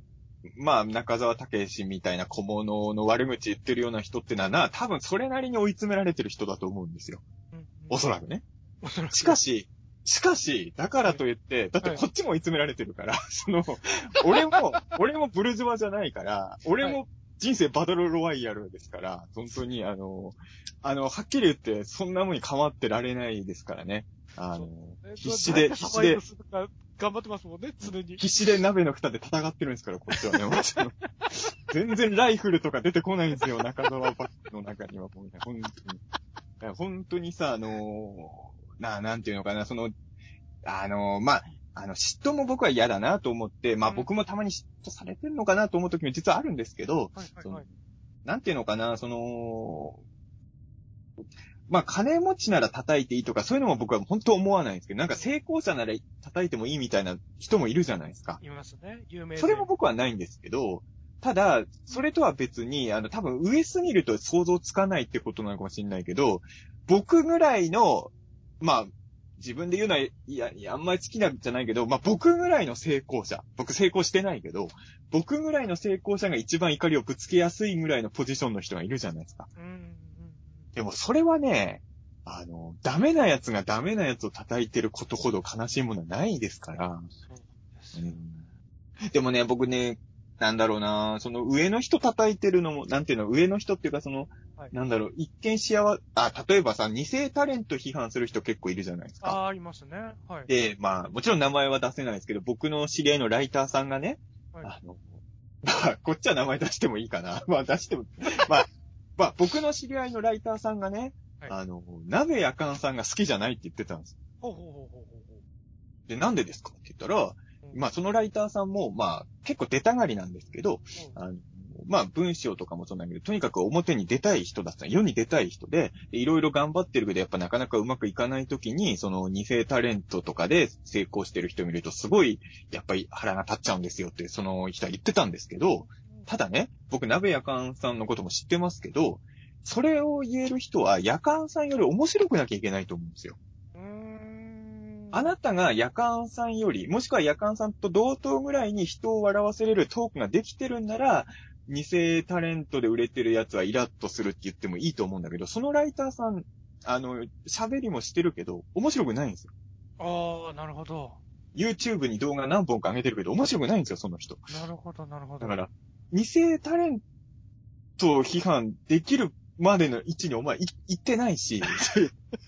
でも結構あると思うんですよ。あの、やっぱ偽タレント批判する、まあ、その一般の人とまたちょっと話変わってくるんだけど、ちょっと同業者の人で、あいつは2世だから売れてるみたいに怒る人は、やっぱその2世の人と同じぐらいの能力を持ってないと、やっぱ怒る権利ないと思うんですよね、僕は。。うん。そうですねだから僕は生まれのアドバンテージ以外は全く同等か、それより上で、それのせいで浮き目に合ってるぞっていうのがうん、確たるものがあれば、まあ言ってもいいかもしれないですけどね。だから、あの、めちゃくちゃトークつまんないやつが、偽タレントの芸人さん批判してるのを、あの、バーミヤンで聞きながら、僕はめっちゃキレましたね。お前、夜間より全然面白くねえじゃねえか。それはちょっと許せなかったんで、なるほどな。まあ、でもそうですよね。ぼ僕も、こう、ふとやっぱり、こう、落ち込みやすい性格なので、うんその僕が例えば、同じことやってて、人形で映像を撮ってて、例えば超絶美少女だったら、もっと売れてただろうなとか、こそう思う時はあるんですよね。その、なんで、あの、イケメンじゃなくて美少女で例えたのかよくわかんないんですけど。そう僕、僕あんまりイケメンに、あの、憧れがない。あ、なるほどね。そうなんですよ。うん可愛い女の子って書いてでもわかりりますよ。あのー、やっぱりあの、同じことやってても、自分のルックスがこ、こんな感じだったらとか、ね、そういう、やっぱまあ女の子で考えたことも僕確かにあります。確かにね。女の子が画用紙つけてユーモアの話してたらちょっと違かっただろうなっていう、やっぱちょっとね。そうそう。ふと、ふと思っ、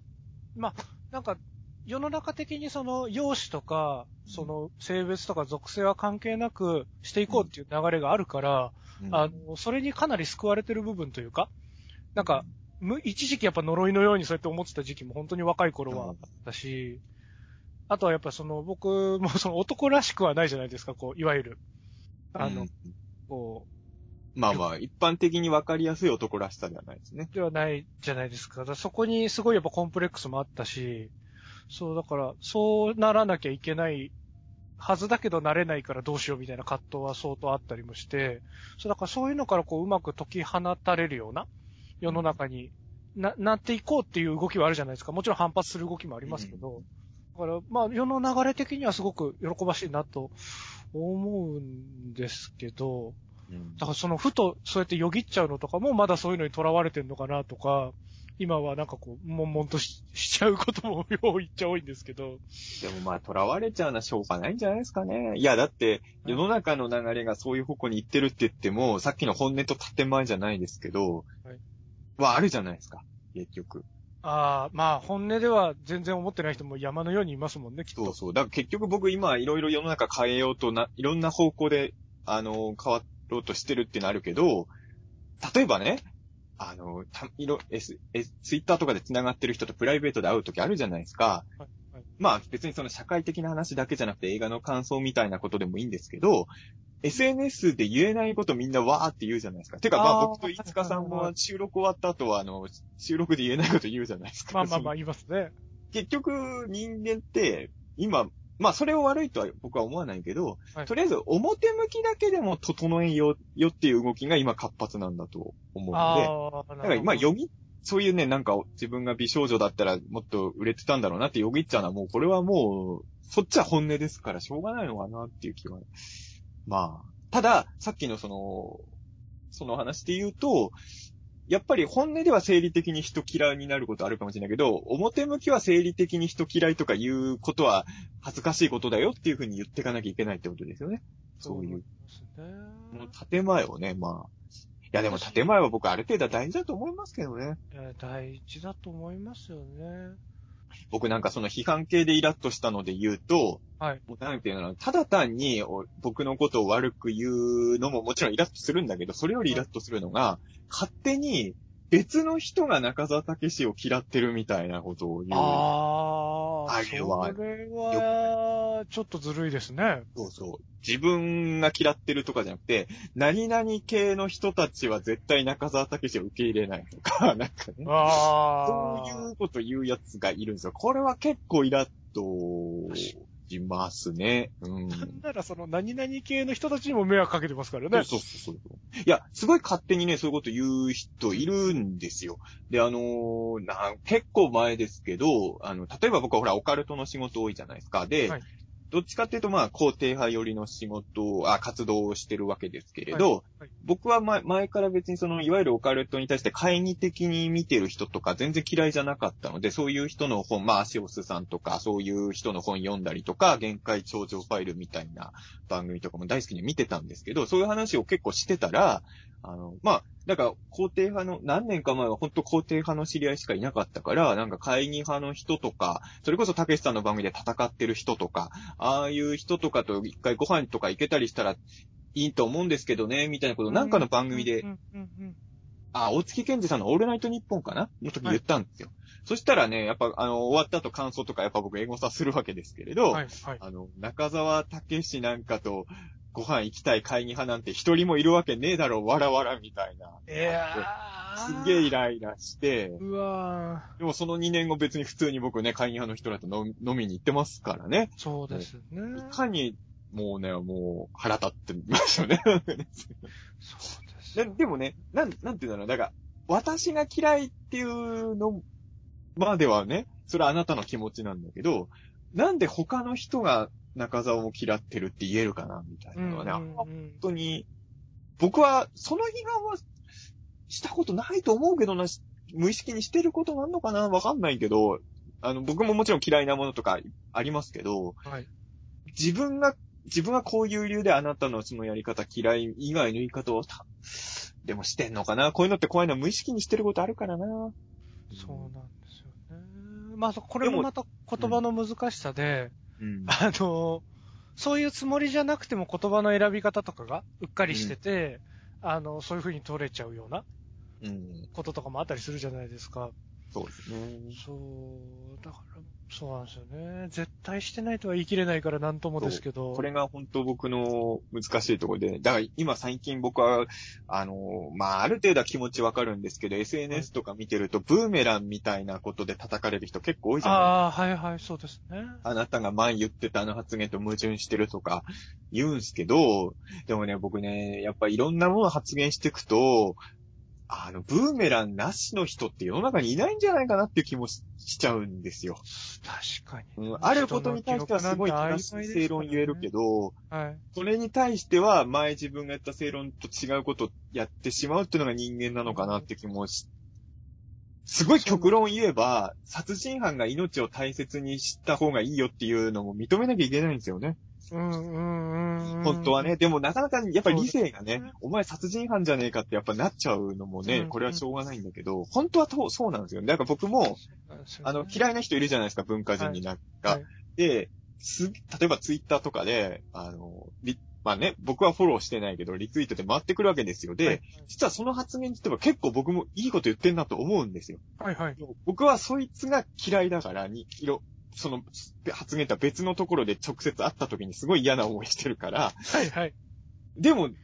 あんな嫌なやつだけど、この発言を支持し、ししたいと、支持したいと思わなかった、あ支持したいと思うことはあってもいいんだよなってやっぱ思う時はありますよね。うん、そうですね。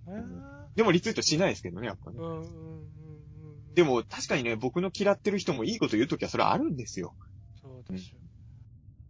それは認めなきゃいけないのかなって思う時はね、ありますけどね。そうは言っても、あの、誰が立てたか知んないけど、中澤武史シネスレー立てたやつがどんな綺麗なこと言っても、やっぱりね、ちょっとそれは、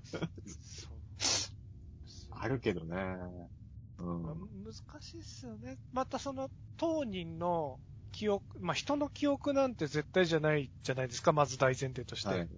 だし価値観とかもこう変わっていくわけじゃないですか、いろんなことで。そうだから、で、それを、えっ、と、自覚してない人もたくさんいるわけですよね。うん。だから、その、正しいことなんて、絶対的に正しいことなんて多分何もないし、うん。こう、常々いろいろ考えながらやっ最善を尽くしていくしか、それぞれがないと思うんですけど、ななんか自分は絶対的に間違ってないと信じてたりとか、自分は絶対に間違わないって、あの、確信してたりとか、なんかそういう落とし穴もたくさんあるじゃないですか。そうね。うんだから、そういう風な風に思っている人うん。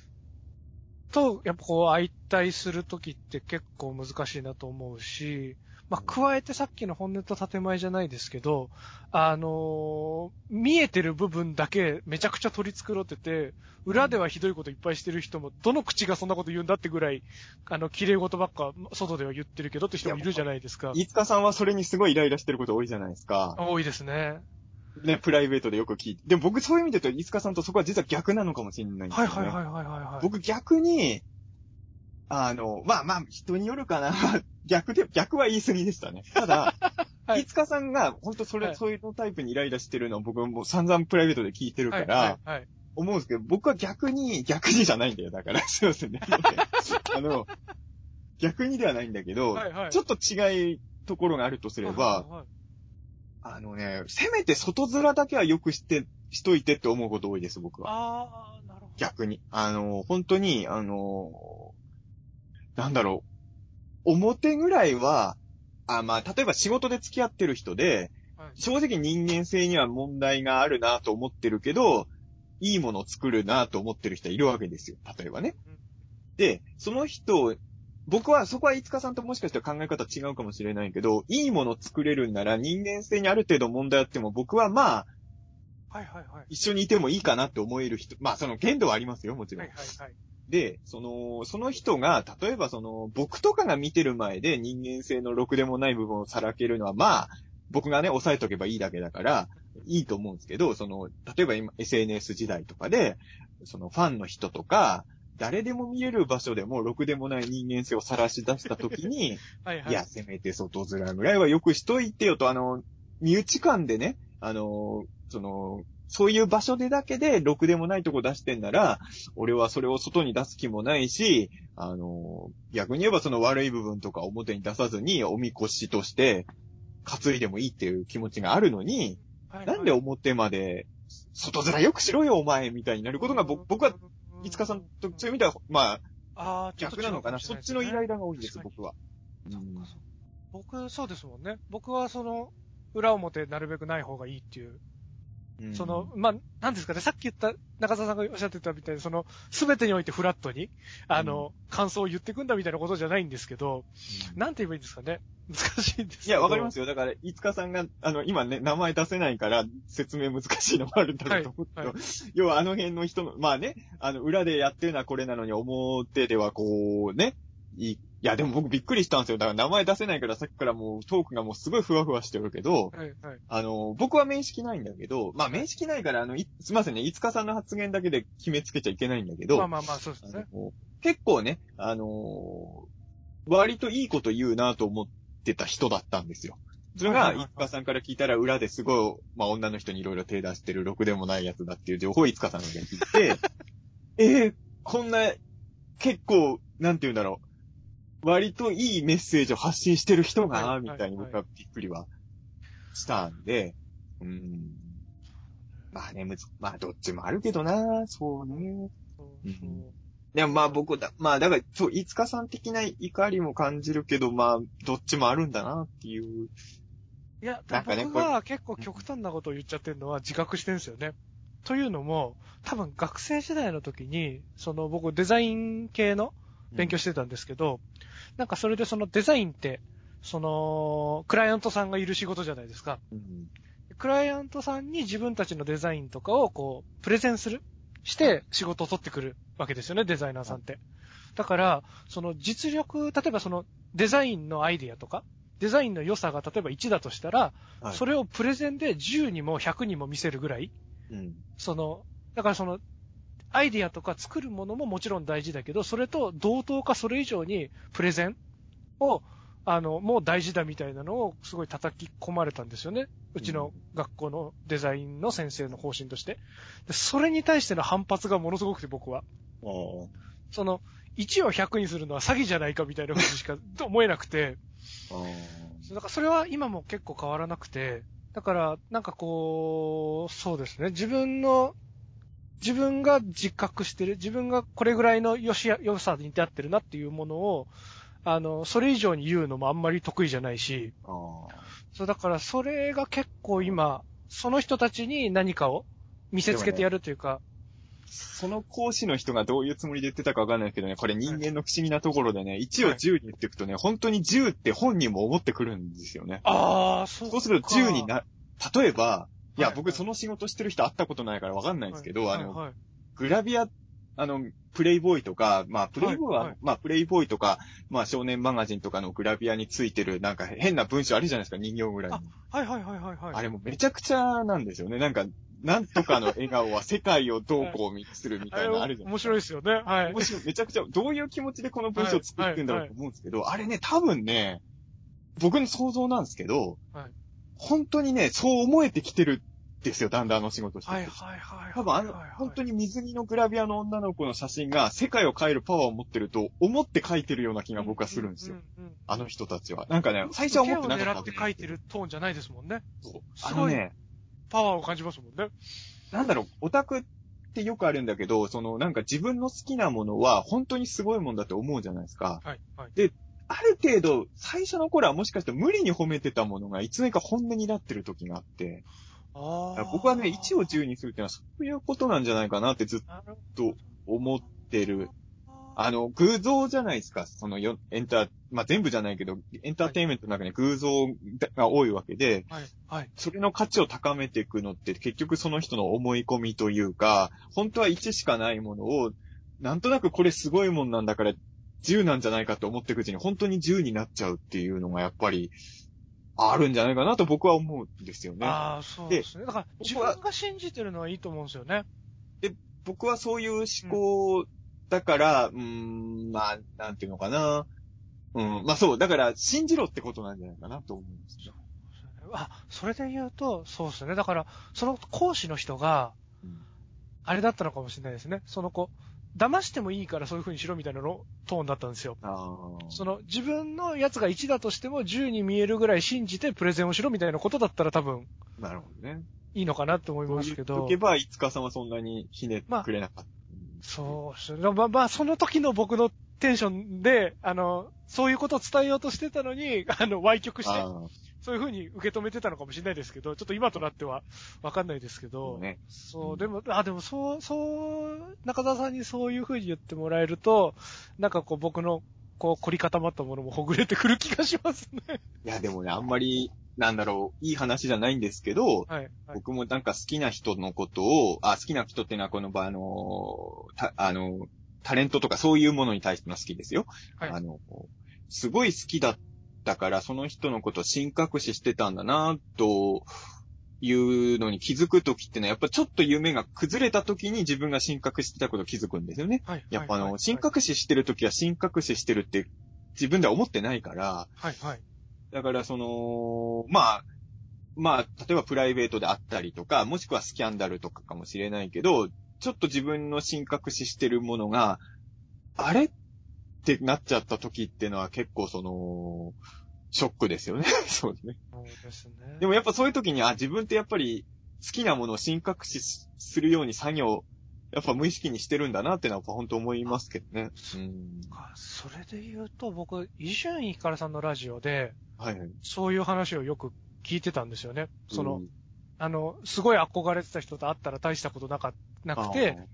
あの、自分の中ででかくしすぎてたみたいな話を結構よく聞いてたので、僕その神隠しするっていうのがほぼないんですよね。あ、そうなんですね。いつかさんじゃあんまり人を神隠ししないのか？そうか多分自衛したいというか傷つきたくないからみたいなことなのかもしれないんですけど、そうなんですよね。僕それやらないから、常になんかその、神隠ししたくなるものはあるんですよ。でも、常になんかこう、もしかしたらっていうのをしてないから、まあだからなんかファンとして熱量が高くないというか、飯塚君本当に好きなのとかって疑われちゃうのはそういうとこなのかもしれないですけどね。疑われるんですか？そう、それも。結構疑われることありますよそう。なんだ。それは知らなかった。へえ。そうですね。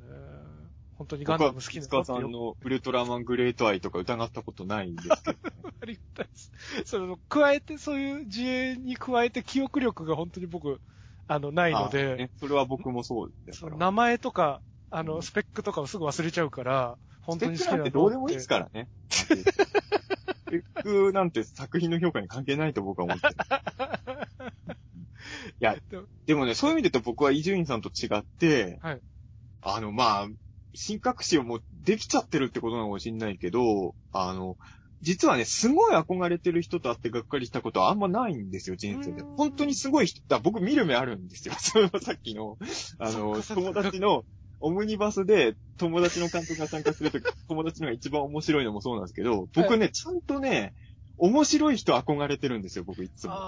これね自分でも本当そこ自信あるんですけど、はい。あの、まあ、もう名前出すと全部あれになっちゃう私ばっかり。いや、でもね、例えば、あの、ある時期やってたウルトラとか特撮も見てるときに、はいこの、この時期にさ、世に出た作品の中でも特に面白いなと思った作品を監督した人と特に仲良くなってるなとか。ん。なんかそういうのはね、本当あるし、うん、なんかね、いや、だってね、例えばまあ、川北光一さんとかすごいいい人でしたからね、あったらね。そうややっぱあの、一番憧れてた人はちゃんといい人だっていう経験が僕はお多いんですよ。はい、あの、全部じゃ、ゃないですよ。もちろんあったら、あれってなった人もいますけどえ、でもほとんどないんですね、僕は。えーちゃんと僕の想像してた通りのすげえ人だ、みたいな。ことが多いので、ただそれは僕がもう会った時点で新隠しでもうめっちゃコーティングしてる可能性ももちろんあるんです。う んいやー、悩ましいですね。人の認知はでも、ででも、ね。れ、れ、まあね、でも難しいな、そこはな。うん。そうですね、難しいですね、そこはね。そうっすよね。いや、でもすごいな。その審美眼があるっていうのは羨ましいでもね、ですね。そう。僕ね、でも、そこは本当に結構自信あるんですけど、僕ね、あの、面白い人とちゃんと仲良くな、あの、別にわざわざ、あの、面白い人とだけ仲良くなろうってしてるわけじゃないんですけど、はい。例えば飲み会とか行くと、そこで一番面白い人とちゃんとは仲良くなってる気がしますね。ああごいの、つまんないやつと思ったやつとは仲良くなってないですよね。うん。もしかしたら僕の顔に出てんのかもしれないですけどね、お前つまんねえなって思ってる表情が出てるから、向こうが避けてるのかもしれないけど、あのね、あ、まあ、誰とも仲良くなれない時ももちろんあるんですけど、でもそうですね、大体なんか、その場で一番面白いと思ってた人とけだけ交流ができてることが多い。まあ、そんなに友達いないですよ。ただ、数、例えば数少ない小説家の友達、まあ亡くなっちゃったんですけど、今年。ああのー数少ない小説家の友達の人とかとも、本当に僕があの、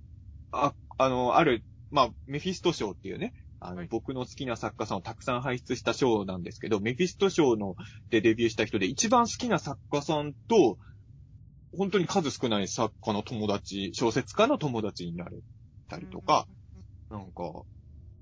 小説家の友達だって僕ほんとほとんどいないですからね。なのに、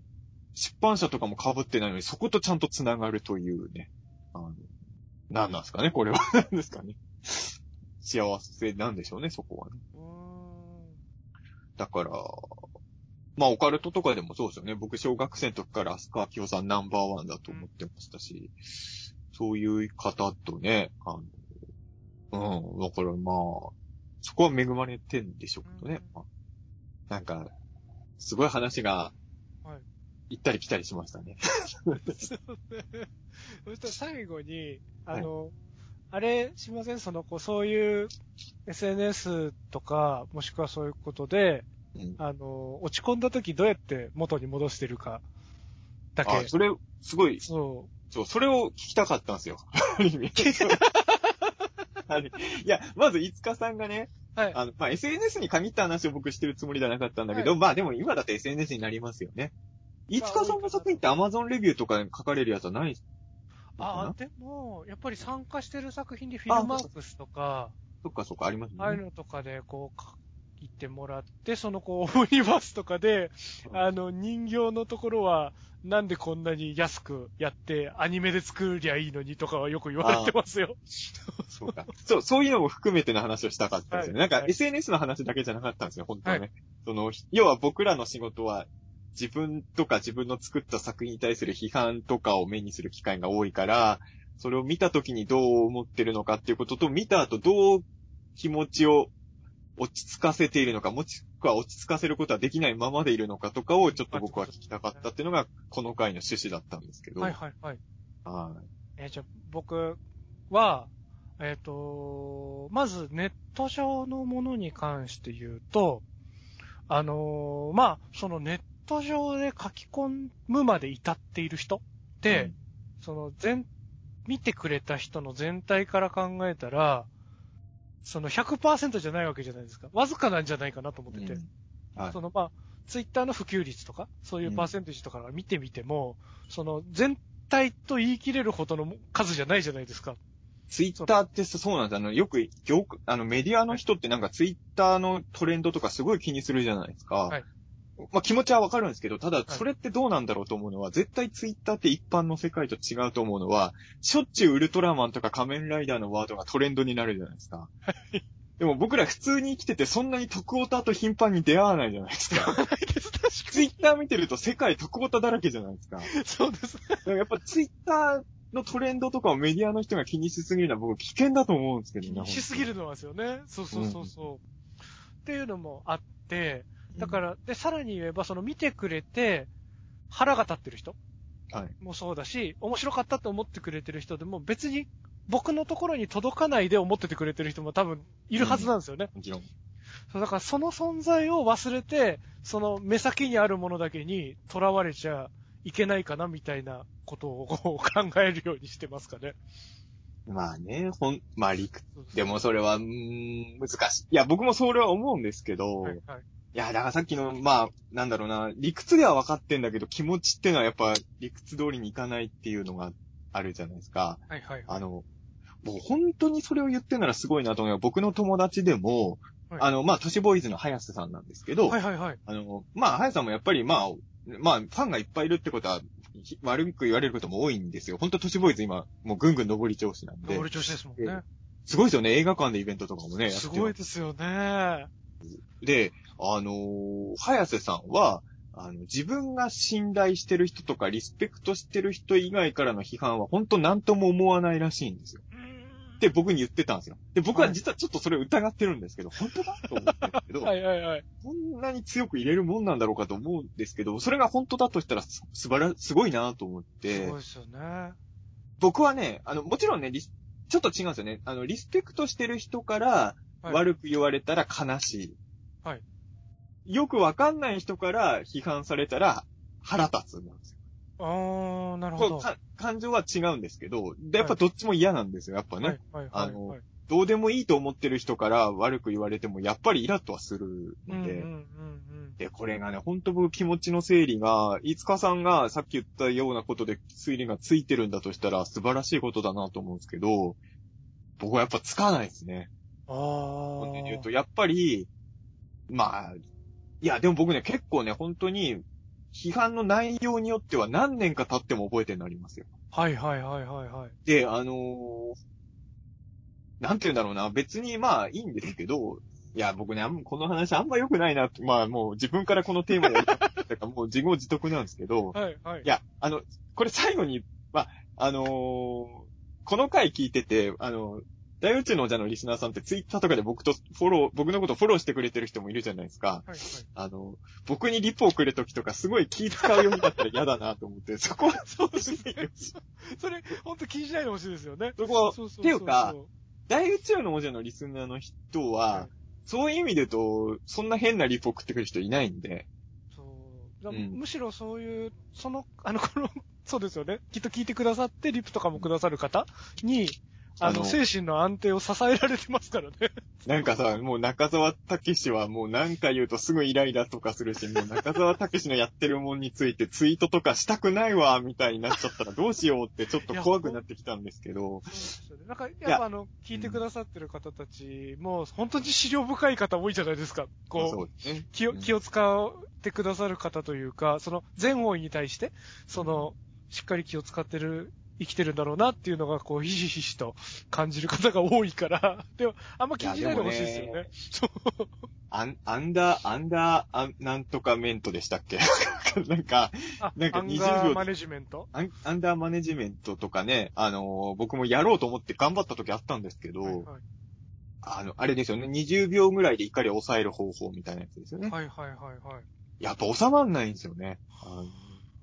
やっぱりね、うーん、なんかその、いや、あの、ね念のため言いますけど、全部の批判にイライラしてるわけじゃないんですよ。はいあの、納得してる時もあるし、あ、本当気をつけなきゃなと思う時もあるんですけど、まあ、納得いかないなっていうのとか、あとまあ、本当にシンプルな悪口とかね、はいを目にした時に、やっぱ僕は結構イライラするわけですよ。で、はいはいはいはい。でもそれに反応するのもね、そういう、それに反応してる人にも僕はイライラしてたから、あのーなんかそれに対していちいちこう、あの、突っかかるような人間にもなりたくないうんという気持ちもあるんですけど、ただやっぱり、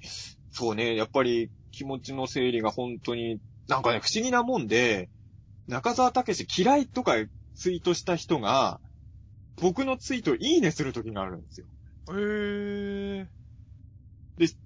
あれもしかして気持ちが変わったのかなと。たまにあるじゃないですか、アンチからファンになる人ね。はいはいはい。でも、それからしばらくしたらまた僕のこと嫌いって言ってるから。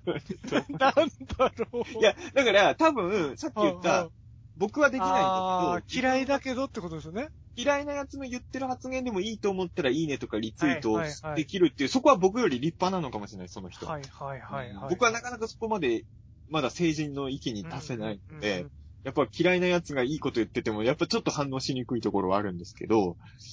や、だからね、た、あのー中澤武史を嫌いって言ってる人がたまに、いいねしましたとか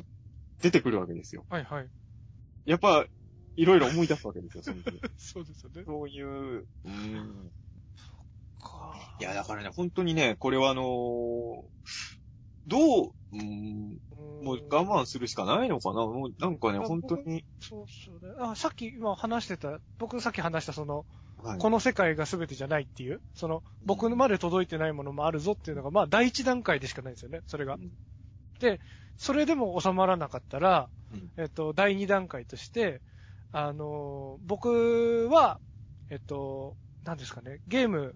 が趣味なので、あの、今やってるゲーム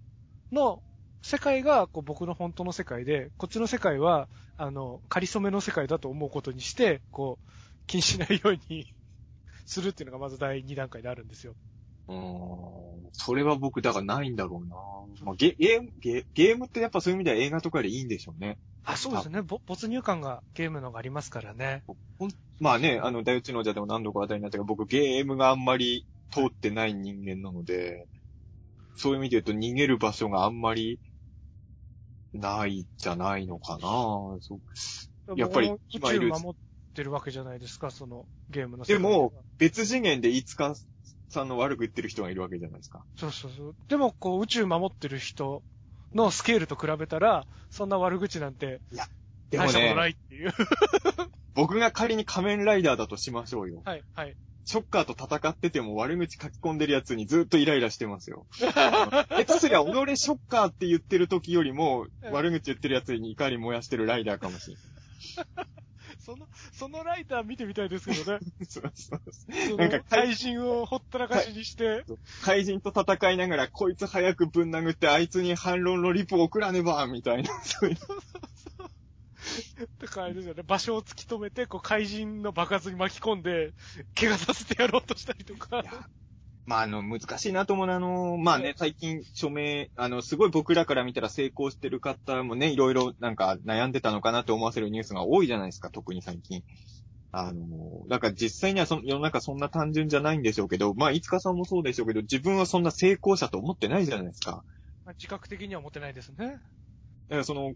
大して成功してないのにこんなに言われてるっていうことのなんかジレンマがあって、自分がすごい成功してると思えたら、そんなに気にならないっていうふうに僕はなんとなく思ってるんですけど、でも現実にはそうじゃないのかなっていう気もまあするんですけどね。いやうんだから本当にそうなんですよね。だから、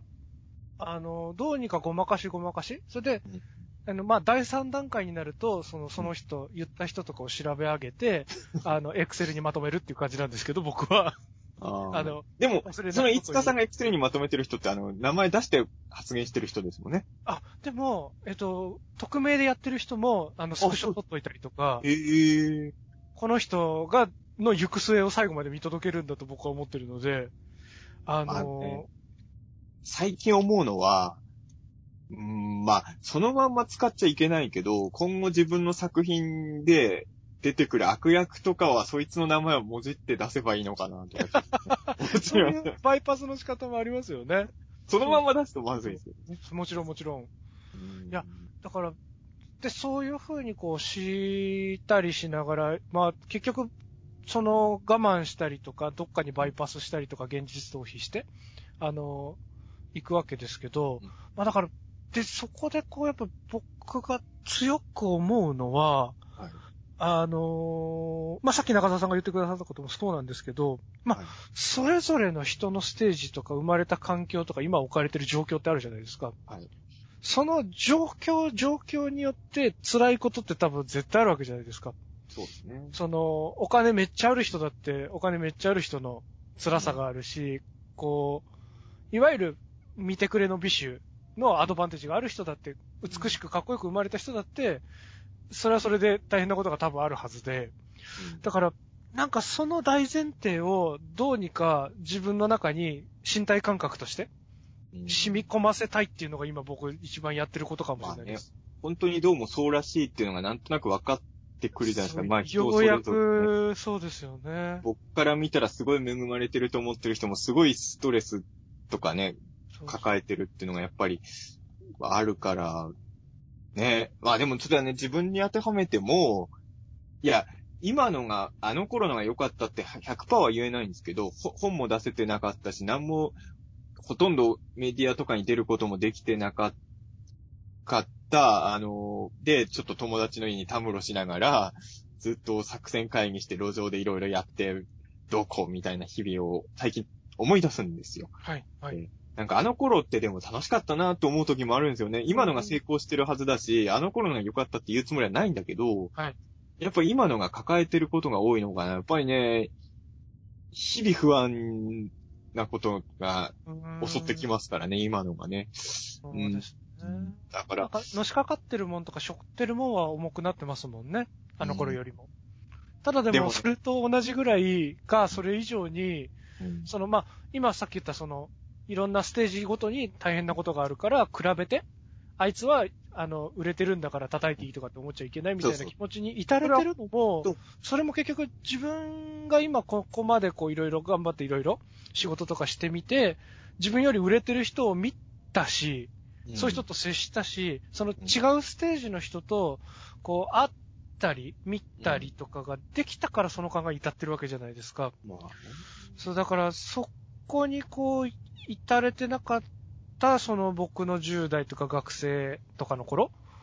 には多分その考えは、そういうふうに言われた、誰かに言われたとしても、その、そんなこと言ったって、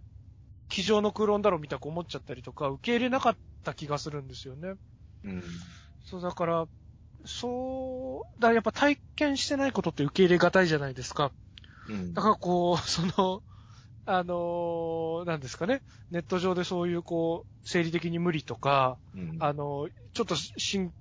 いそういうことを言えるのがちょっと信じがたいようなことを、こう、さらっと言えちゃう人がどういう状況に置かれて、どういう形でそういうことを言ってるのか、みたいなのとかも、まあ、その人が、まあ、100%追い込まれてる人だとは言わないですけど、少なくとも多分、ハッピーな状態ではないはずじゃないですか、そこまで。そのハッピーじゃない状況の人を、あの、に、なんかそんなことを解いても、うん多分、こう、うるせえよってなっちゃうとは思うんですよね。うんらそのギャップをこう、で、も、元はといえば僕も中澤さんもそっち側って言ったら変ですけど、うんそっち側に落ちる可能性も全然、今でも危うさを持ってるタイプではあるじゃないですか。そうですね。うん。ずっとほがらかに来たわけではないので、全然、僕ね、最近思うのが、あの、あれなんですよね、あの、一見近いようで、いつかさんと宇治茶さんって全然違いますよね。ああの、ーその辺の感覚が。あの、あの、いつかさんも宇治茶くんもどっちもい、いや、見た目だけで言うと、いつかさんの方が子供っぽいじゃないですか。あー、はいはいはいはい。でも、あの、言い悪いじゃなくて、宇治茶さんの方が、ん脳の作りは子供ですよね。そうかもしれん。確かに、あのー無邪気は無邪気ですもんね。飯塚さん全然無邪気じゃないから、あの、一見無邪気っぽく見せてるけど、全然無邪気じゃないのは五日さんだから。宇治茶さんはね、あれは、あ、さ SNS とか見てると、あ、全然この二人って違うんだなって、あの、作るもんじゃなくて、人間性は、は変な話、真逆ぐらい違うなと思って。確かにな、まあそこに憧れるし大好きなんだと思うんですけどね、僕から見ると。自分と違うからね。自分と違うから。そうそう。確かに結構違うかもしれないですよね。うんあの、びっくりするぐらい違うなと思って、僕、最近すごい、あの、要はあの、浦安と、はいあの、妖怪アパートあるじゃないですか。妖怪シェアハウス。はい。あ、妖怪、はい、すいません、妖怪知らないです。妖怪アパートは北郎です。来たろあの、同時になんとなく近い関わり方してるドラマが放送されてたから、SNS の二人のタイムレーンで入ってくるじゃないですか、リはい反応。全然違うなと思って。確かに。うん、だから、あ、いや、わ、同じような現象が起きてるから人間性の違いが分かりやすくて興味深かったそうですよね。いや、だからなんか、両方とも放送終わったじゃないですか。はい。僕はすごいなんかこう、落ち込みましたけどね。お藤下さんみたいな、こう、そういう風にこう、ポジティブに盛り上げていくような関わり方 ?SNS での。お私はなぜしなかったんだろうって言って、藤田さんの、こう、リツイートとか発言してるのを見てて、で、多分、はい。宇治茶くんは、宇治茶さんは、はい。あの、飯塚さんの SNS の使い方みたいにできなかったなって反省とか多分1ミリもしてないと思うんですよ。そうそうそう。全然違うんですよ。だからタイプがね、二人はね。あー、そっかそれがね、あの、見ててね、あの、いや、今までなんとなくやっぱ僕もちょっと、ちょっと近いのかなと思ってたけど、あ、全然違うんだな、そこ、あの、作るもんじゃなくてね。はいはいはい。そこはね、すごい面白かったですけどね、あれはね。本当だ、もう反省しかないですけどね。あ、そうですか。でも、いつかさん盛り上げてたと思いますけどね。まあね。うんまあでも難しいですよね。あの、要は自分が監督してる作品じゃないから、どんくらいね、前に出ていいのかは本当に。そそうそうそうなんですよね。そうそうそう。こはそうね本当にねちょっ、と及び腰すぎたなって、内社さんのアグレッシブな、楽しそうな感じを見て。いや、これね、あの、タイプでね、あの、これはどうな、いや、うーん、この例えは言わない方がいいですよ。あ、言ってください、言ってください。いや、いやあの、いや、はいちょっとあの、違うんですよ、あの、はい本当にね、今回のテーマって、あの、は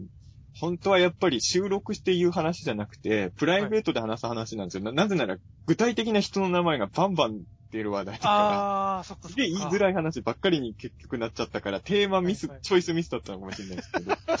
あのーまあ、例えばね、はい。僕の知ってる監督さんの中でも、はいそのシリーズもので、まあ、メイン監督が別にいるときに、はいあの、やり方全然変える二人と僕は仲がいいなってこの間ふと思ったんですよ。えー、はい、ではい。あの、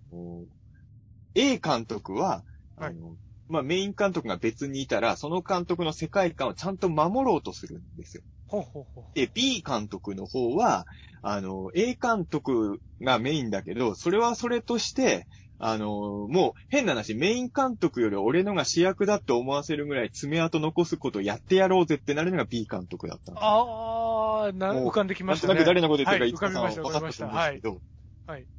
それで言うと、宇治茶監督は B 監督タイプですよね。なるほどなうん。と僕は思いました。はいうん、はい、はい。これどっちが言い悪いじゃなくて、僕言まあ、その A さんとも B さんとも仲いいし、まあ、いつか、いつかさんともつったのも仲いいので、あの、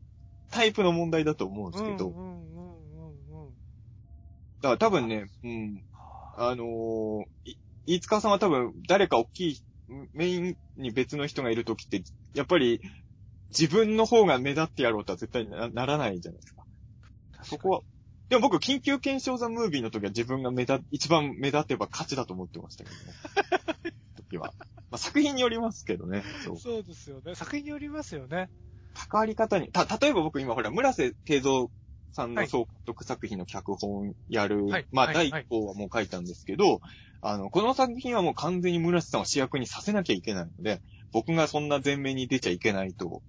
思ってはいるので、そうう。んそれ、それはだから企画によりきりですよね。そうですねで。も、緊急検証とか自分が一番やっぱ目立たなきゃ嫌だっていう気持ちで挑まなきゃとは思ってます、やっぱり。その方が見てて気持ちいい企画だと思いますしね、緊急検証とかは。そして今回のテーマの流れで言うと、飯塚さんが中澤チームの札を上げなかったことも僕は一生覚えて一る。緒、そうですよね。しかも僕のチー1ムに出てきて票差で勝敗が決まりましたからね。まあ、それは別にどうでもいいんですけど、まあ、まあ僕別にオカルト紅白の僕勝ち負けがあっち開けてたら、中澤さんの方勝ってたんだって思うと、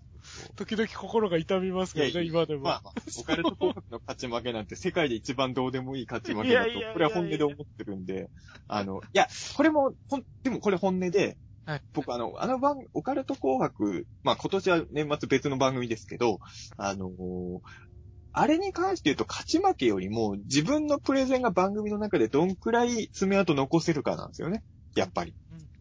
僕はやっぱりそこで考えて戦ってたのがあの番組だと思いますし、だからまあ、関わり方ですよね、やっぱりね。うん。自分が前に出ちゃいけないと思う時もやっぱ僕もありますし、うん。難しいとこですよね、ああいうのってね。うん。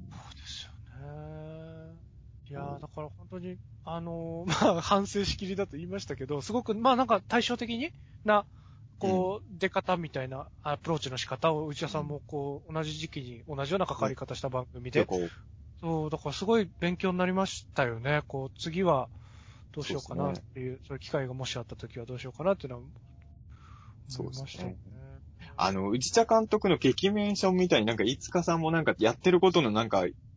言葉作りたいですね。いつかさんのやってることはこれなんだっていう人形劇、僕のやってるものは何々なんですって言えると。そう、それずーっと、ずーっと問題なんですよね。なんて言ったらいいんですかね。決まんないんですよね。難しいですよね。まあ、確かに劇メーションって言葉自体は別に昔からある言葉ですもんね。そうですね。アニメーションの元祖というか、うん思想みたいな立ち位置ありますからね。そうなると人形劇になっちゃうんだけど、やっぱ人形劇だと飯塚さん以外にもやってる人いっぱいいるから、ね。なんか今結局劇メーションって内田さん以外は誰も引き継がなかった文化だから、うん、うん。劇メーションって言葉が目立てば先頭に内田さんがいるっていう感じになってるけど、人形劇だとね、人形劇が流行っても、そう。内田さん必ずしも先頭ではないですもんね。まあ、流行ってくれたら、蛇の道というか、あの、陰のものとして、あの、王道の人たちがいてくれて、劇団さんとかがちゃんといてくれて、あの、影のものとして、こう、頑張りますけどね。日陰として。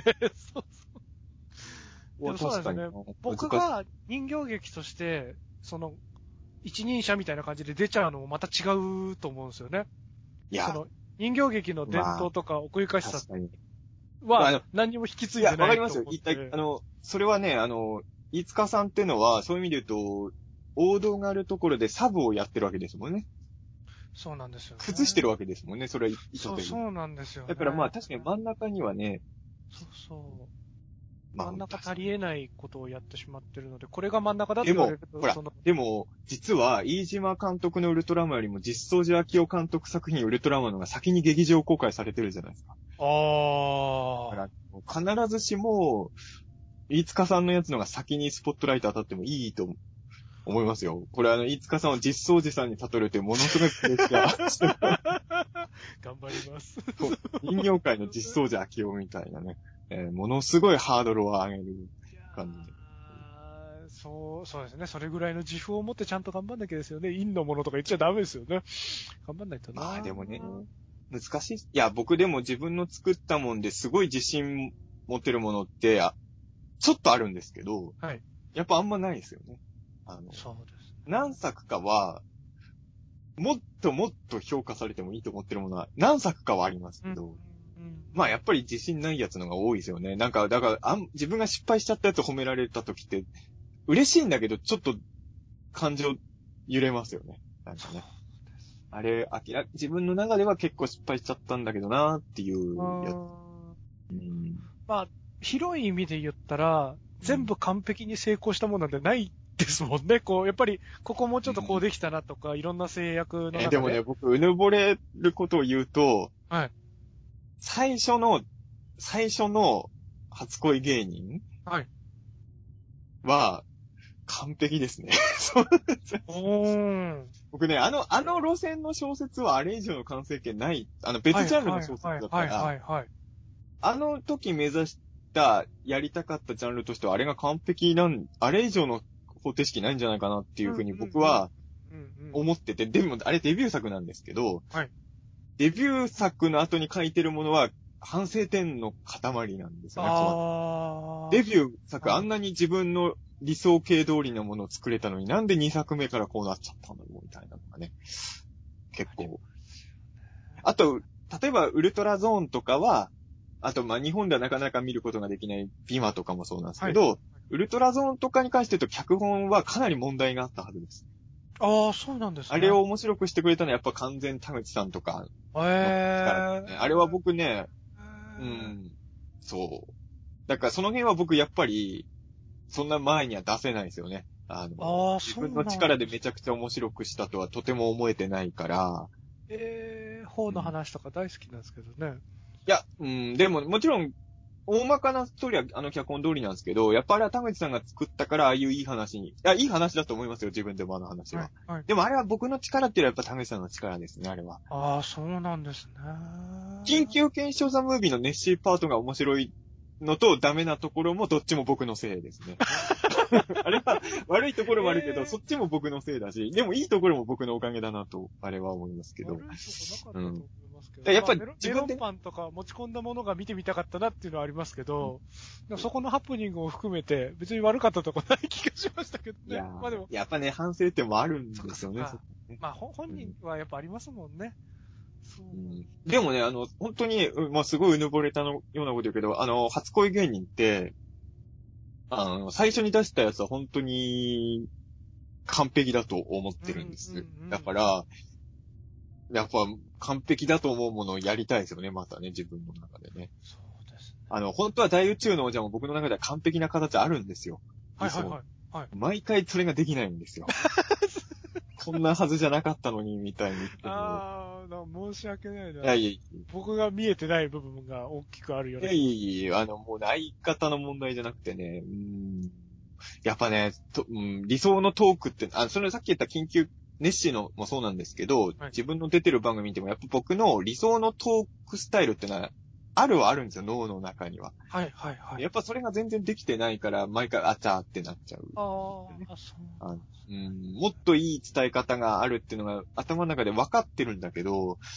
実際喋るとそうならないんですよね。これか。いや、でも、早瀬さんと中澤さんの番組とか、穂積さんと中澤さんの番組とか、こう見てて、やっぱこう、相方の受け身というか、うん。あの、組手の、こう、次の手の出し方とか、うん反応の仕方でやっぱ全然変わるじゃないですか、トークまあもちろん、はい、それは。だから、それが、こう、僕は、あの、上手にやれてなくて申し訳ないなってあ、いいうかい、いい。そう、書き乱しちゃったなとか、パス、あそこで出した方が良かったなとかは、ちょっと反省してますけどね。そう。いやーもうそれは僕も毎回反省、いつかさんにもっといい、いい球投げれたはずなのに。い やいやいやいやいやいや。なんか、やっぱりね、ね、やる以上はね、面白くしたいですけどね、なかなか難しいですよね。うん。難しいまあでも、一個一個こうやっていくしかないんでしょうけどね。そう。まあね。でも大宇宙の王者が一番ある意味リラックスしてやってますけどね。それはありがたいですよね。そう。そう。まあね、だから、まあちょっと、そうですね。なんかめちゃくちゃ話が横道にそれまくってるなと思って。あの、もう、あのー批判とかそんなのどっか行っちゃってますもんね、今どっか行っちゃってますもんね。きまあ、その自粛というか、まあコロナ騒ぎもまだまだ解決してないから、こう、お家にこもることとか、あんまりワーキャー発散できることも少ないご時世ですからね。これね結構本当はい。思います。あの、いや、あんまりこういう話をすするべきじゃないと思ってあんまりしないように今日してましたけど、しそうになって止めてたけど、まあ、あの、実際のところはわかんないけど、目立つね、あの、一般、みんなが知ってる方が最近自殺されるニュースとか多いじゃないですか。ですね。一般の人の自殺が増えてるかどうか僕はちょっと数字を知らないんでわからないんですけど、あの、や、なんていうのかな、やっぱり家で一人でいるって家にこもることじゃないですかうん。やっぱそうすると、どんどん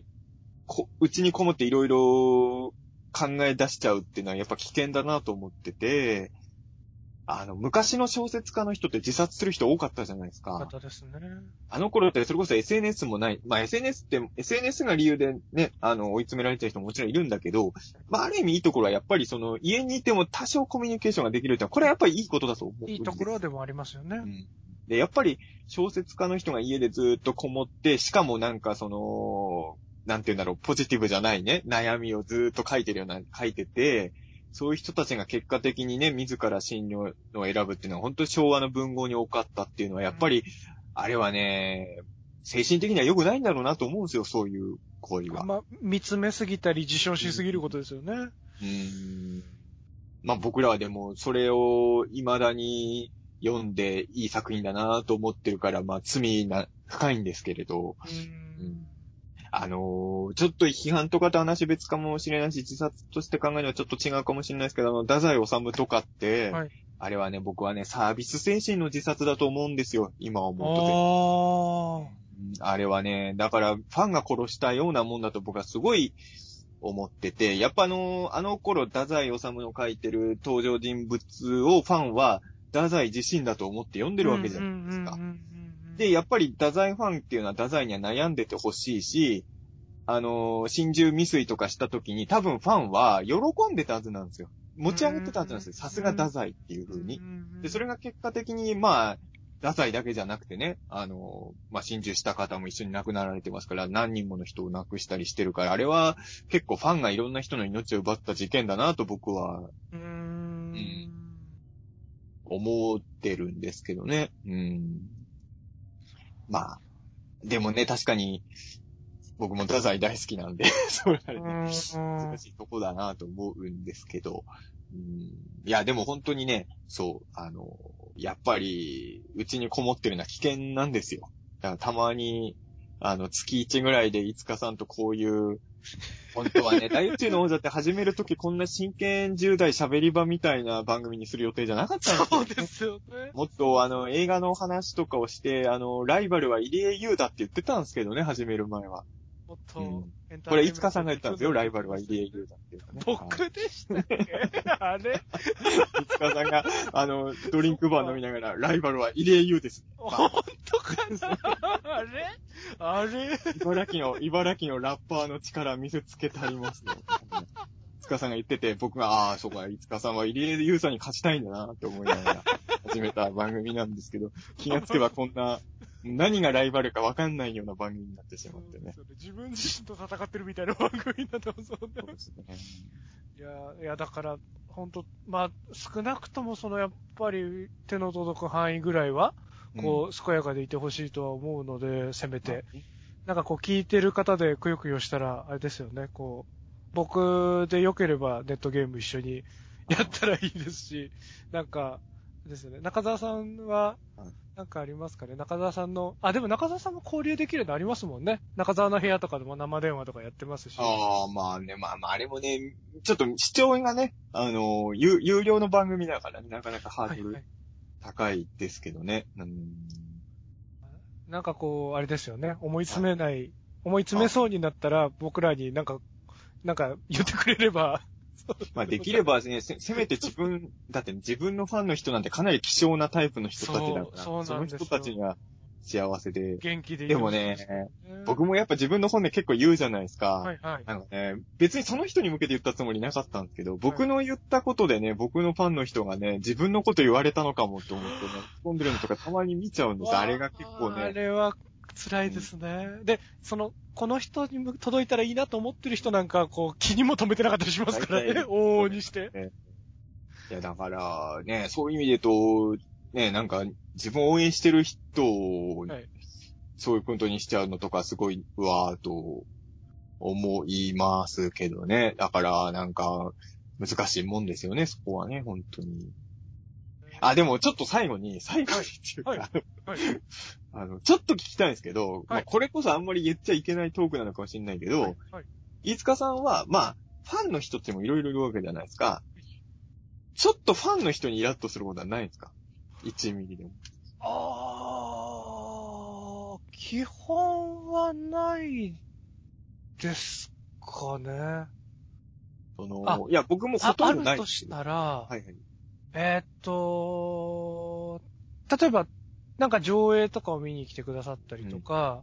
なんかそういう、その場所が、時間が限られてて追い出されちゃう時とかあるじゃないですか。うん。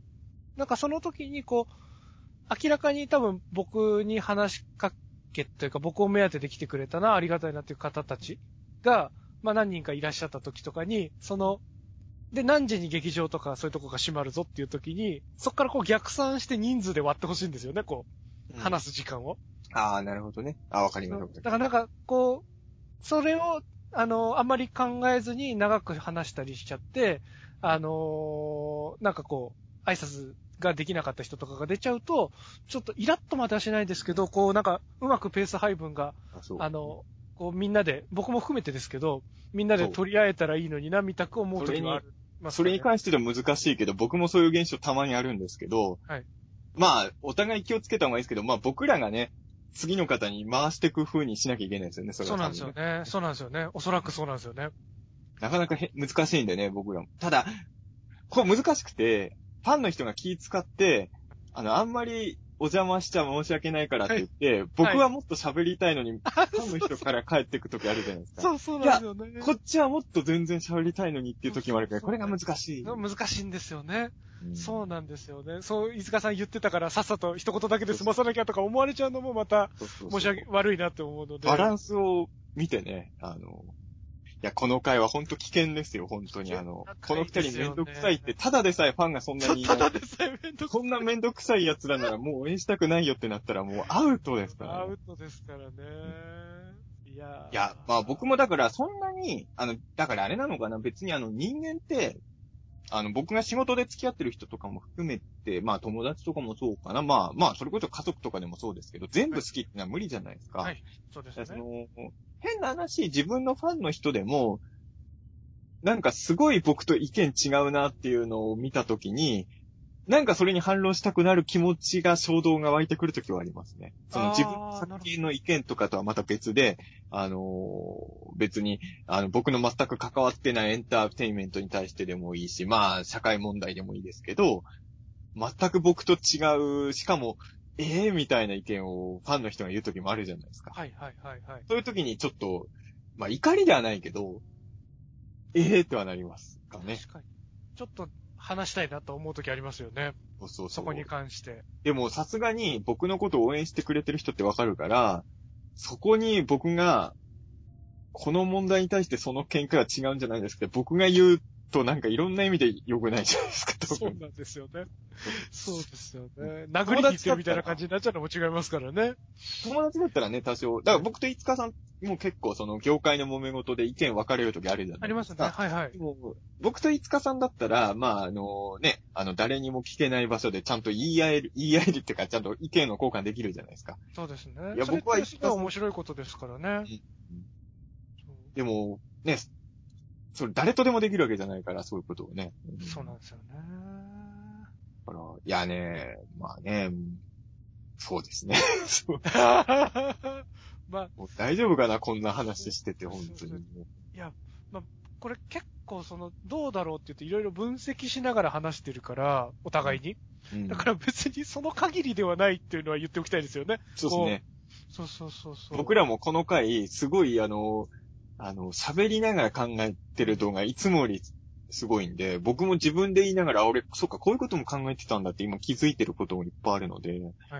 まああ難しく考えないで。でもね、そうさっきね今回ちょっと言ったね、インツカさんのあの、何でしたっけ、インチキ癒し系ボイスはいでしたっ、け、ボイス、はい。そうですよ。あのね、そう。だからその、はいいつかさんのね、あの、うまい手でね、あの、いつかさんって結構、あの、すごい、あの、いろんなことを考えてる。これは、あの、いい意味でも悪い意味でもかもしれないけど、本来のいつかさんの思考っていうのはそんなに癒し系の思考じゃないんですよ。あの、すごいバイオレンスだったりしてるから、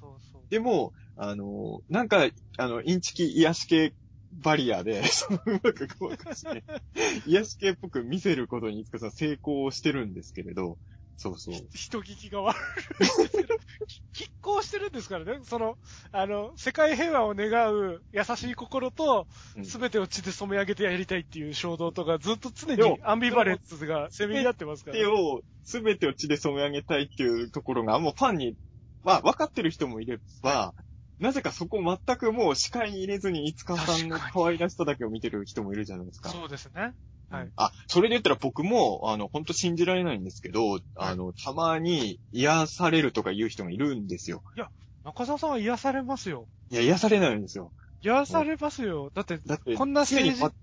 ちゃんと素直で、いいちゃんと自分のその欲深い部分というか、うんそういう人間の汚いと言われる部分とかもちゃんと素直に全部嘘つかないで言うじゃないですか。そんな癒される人いないですよ、いやいやこう。癒されないですよ、そんなもんに。いや、まあ、だから実際に癒されるって言ったら本当かなり少ないタイプなんですけど、はいはいはいただ、あの、キャラクター的に、はい。かっこいいと言われることはまずないわけですよ。えいや、本当に、これはもうどうしようもない。言われたいけど無理なわけですよ。あの、だからやっぱりその、かっこよくはないから、まあ、癒されるとか、まあ自分で言うのはすごい、でも、いつかさんもたまに、もう、もう、本当もう、この、大宇宙のお者だからいいですよね。恥を忍んで言いますけど、僕もいつかさんもたまに可愛いとか言われるときあるじゃないですか。そうですね、ありがたいです。。可愛いわけないいのに言う人いるじゃないですか。そうですね。やっぱり、僕も初めて中澤さん可愛いっていう感想をエゴサで見つけたときは意味がわからなかったですから、だってあの、学生時代誰にも可愛いって言われなかったから、そうそう。やっぱりその、そういう意味で言うとね、僕もいつかさんと一緒で、あの、まあ、僕はな、絶対やってるつもりはないけど、無自覚でたまに、あの、インチキ癒し系バリアを僕もたまに出してる。中澤さんでも、こうなんですかね、面構えの、こう、静観さというか、あの、意志の強さみたいな？あの、こう、面構えはかっこいいし、時々、所作が、あの、こう、可愛い時ありますからね。いや、可愛くなこいんですよ。の動き可愛いなって思いながらいや、もう本当に、見てる時ありますよ、僕は。いや、いつかさんを可愛いっていう人の気持ちはわかるんですよ、僕はほん本当に。まあ、まあそうだろうなと思って。僕は可愛くなりたいですからね、今でも。なんかこれは、い、い、なんかし悪口のように聞こえてしまったらあれなんですけど、いつかさんもかっこいいとはあんまり絶対言われない。言われないと思います。そう。あの、やっぱり、言われないです、言われないです、全然。そうなんですよ。僕もそうなんですけど、かっこいいは言われないから、まあ、数少ないファンの人が、なぜか可愛いとか癒されるみたいな謎のワードを僕に投げてくることが結構あって、はいでも絶対僕人を癒すようなこと喋ってないから、そこはね、なんか、うん、不思議だなとは思いますけどね、なんか。外で外かっこつけにまみれたこの現代社会から見たら癒しなんですよ、高澤さんは。いやいやいや、本当にもうね、なんか、いや、だから、ちょっと心配になるんですよ。ああの、自分が可愛くないことなんて100も承知だから、その、さっき言ったその、1を10にするとかじゃないんですけど、何らかのその人はなんか作って中澤武史が可愛く見えるようになんか作っちゃってる人だと思うんですよ。でその、だから、その人らがなんか気づいちゃった時が怖い。だって僕は自分から可愛いキャラ、癒しキャラをやってる、やりますよってやってないから、あの、騙された、全然癒しじゃなかったって、いや、真実に気づいた時のり怖いですよね。あー、そっか、そういうことか。全然中澤武史、癒しじゃなかったってなっはいた時に、はい。な何かの面を見たときに、そうそうそう。あ、だからあれですよね、その美の基準とか可愛いと感じる基準が中澤さんを軸に、その人が持ってる価値観になってたら、こう、崩れることはないじゃないですか。いやそっちだったらいいんですー、けどね。ですかね。いやーもう本当に、バトルロワイヤルのことばっか考えてますけど、そ う いや、本当に、だから、その、いや、ありがたいですけどね、本当にそういう風にいただけるのはありがたいですけど、そういう風に見てる人が今日のトーク聞いてどう思ってるかちょっと心配はありますよね。あの、こんなめんどくさい二人だったんだ。まあ、特に僕は結構細かいことでイライラしてる人なんだってこの回聞くと思われただろうから。いやーお、お互いじゃないですかこう、僕もでも、嫌嫌な感じですからね。飯塚さんは自分を批判してるこ人のこともちょっと心配してるからな。そこが僕と全然違うからな。でもずるいんだと思いますけどね。しん、本当に心配なのかって疑わしく思うときありますよ。その、そう。いや、僕は本当に自分の悪口書き込んでるやつをあの、キングスマンのあのシーンみたいにしてやりたいですけど、あの教会のシーンですか？そうそうそう。めちゃくちゃグロいことを言ってるはずなのに、ビジュアル的にはグロく見えないっていういいシーンで、ね。いいシーンですよね。爽快なシーンですよね。いや本当にね、あれはほん、うーん、やっぱ、まあ、そんなことでいちいち怒ってる人はそういう世界に向いてないみたいな意見もあるんですけど、やっぱイライラしますからね。うん。人間やっぱり、あれですからね、その、なんですかね、批判とか批評とか建設的な、こう、うんご意見と個人攻撃は混同しちゃいけないと思うんですけど、うんあのー ただの個人攻撃もあるじゃないですか。うんそっちに関しては傷つきますからね。何をどう言われようが。ああねでもね、昔はね、あ、さっき言ったんですけどね、中澤、あの、中澤武史の死ねすれ立ってた時は僕ね、そんなに悪口答えない人だったんですよ、実は。はい、はい、はい、はい。ある時期からね、ダメになったんですよね。なんかね、昔は確かに僕もね、悪口書かれてても、むしろ嬉しいだ、嬉しかった時期も実はあったんですよね。今思えば懐かしい感覚ですけど。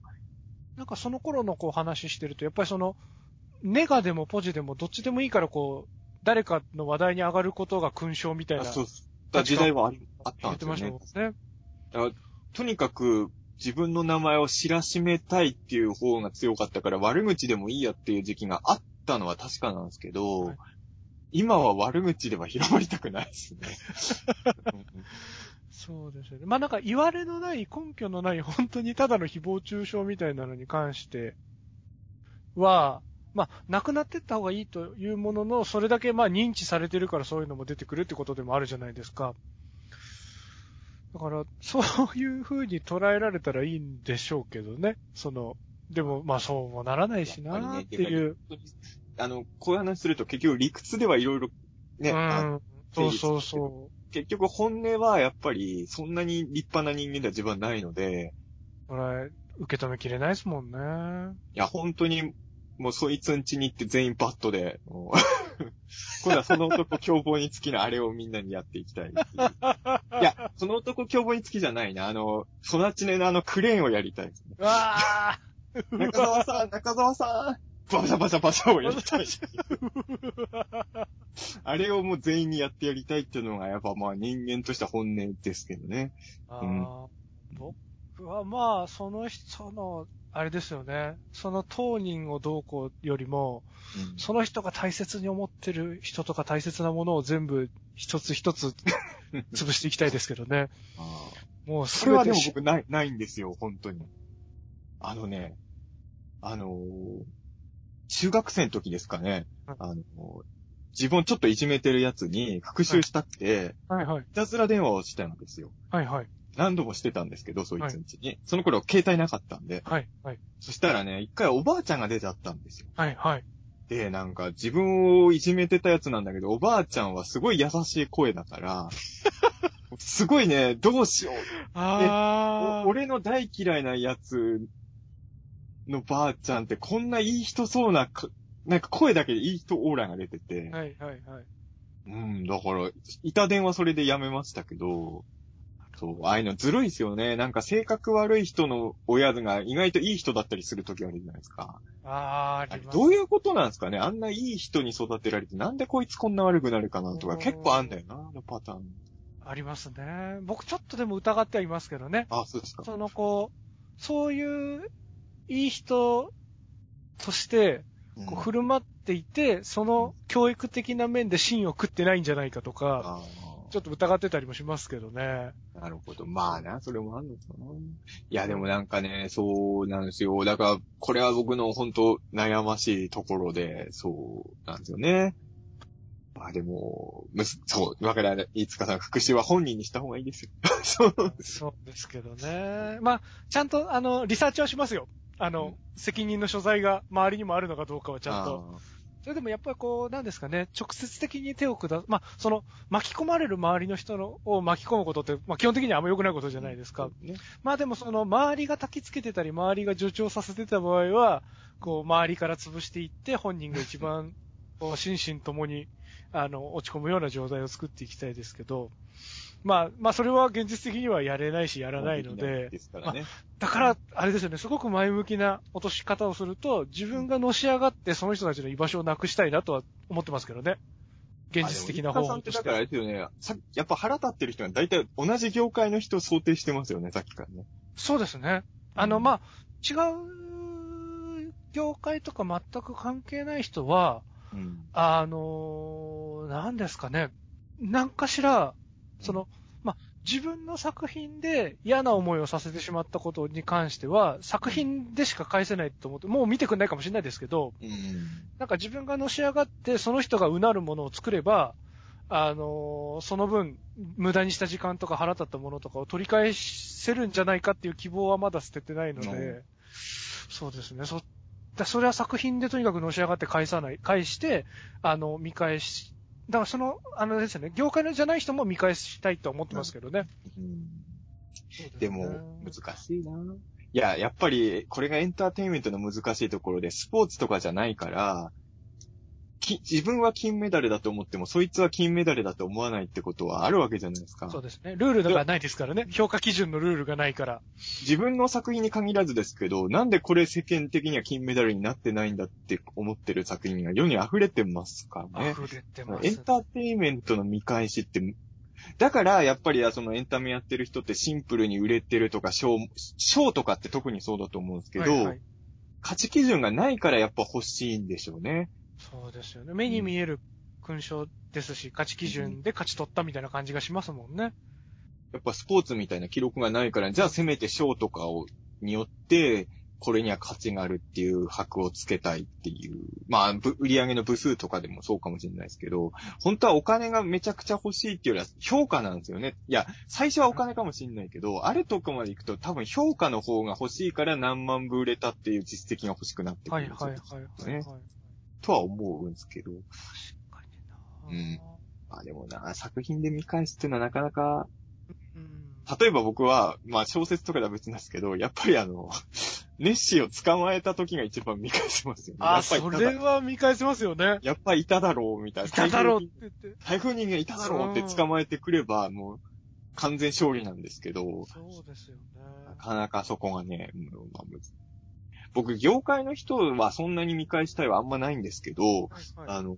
そういう意味で言うと、オカルトだけはちょっと、小説家とかであいつ見返してやりたいとか思ってる人は本当にいないんですよ。うん。まあ、出版社とか言ったら著者はいるかもしれないですけど、うん。あの、オカルトはちょっと、一部苦手な界隈があるので、そいつらにはなんか見せつけてやりたいってのはありますけどはいはいね。はい。うん。あまあ、中の、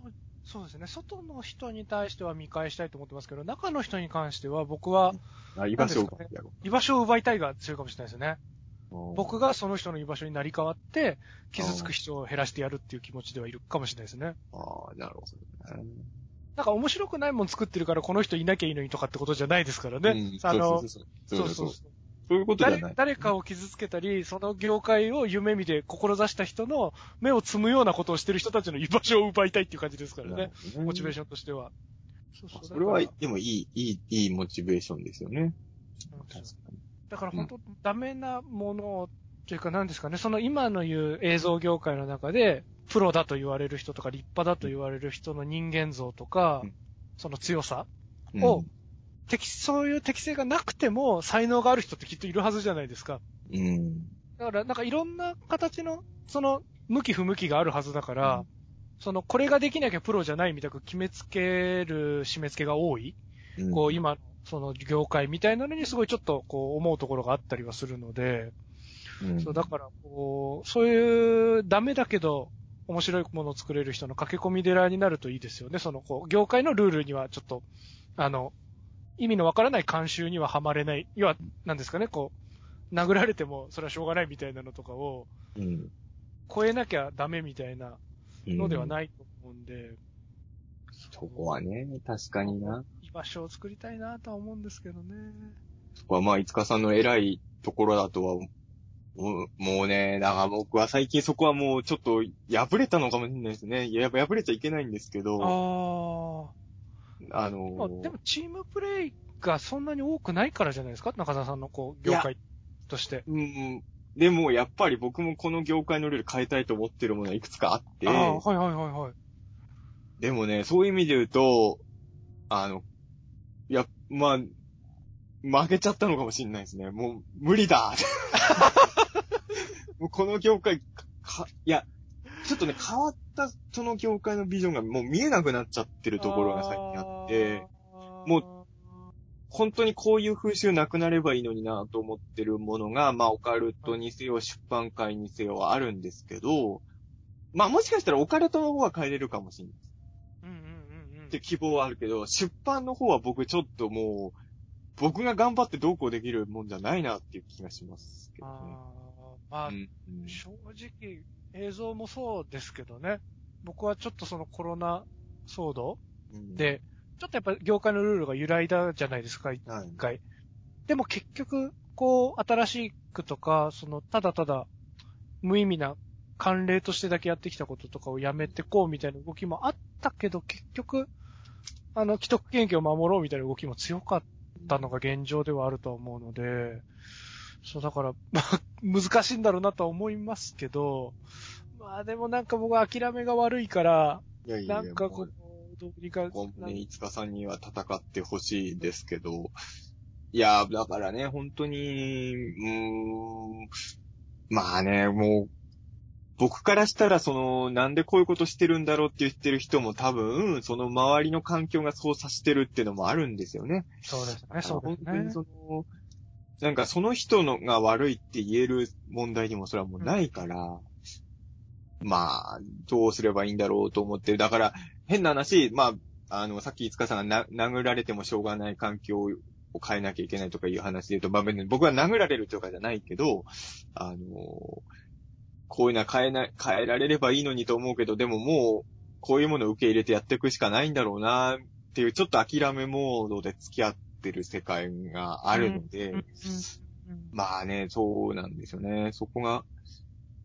うーん、悩ましいところです。悩ましいっていうか、ちょっとね、あの、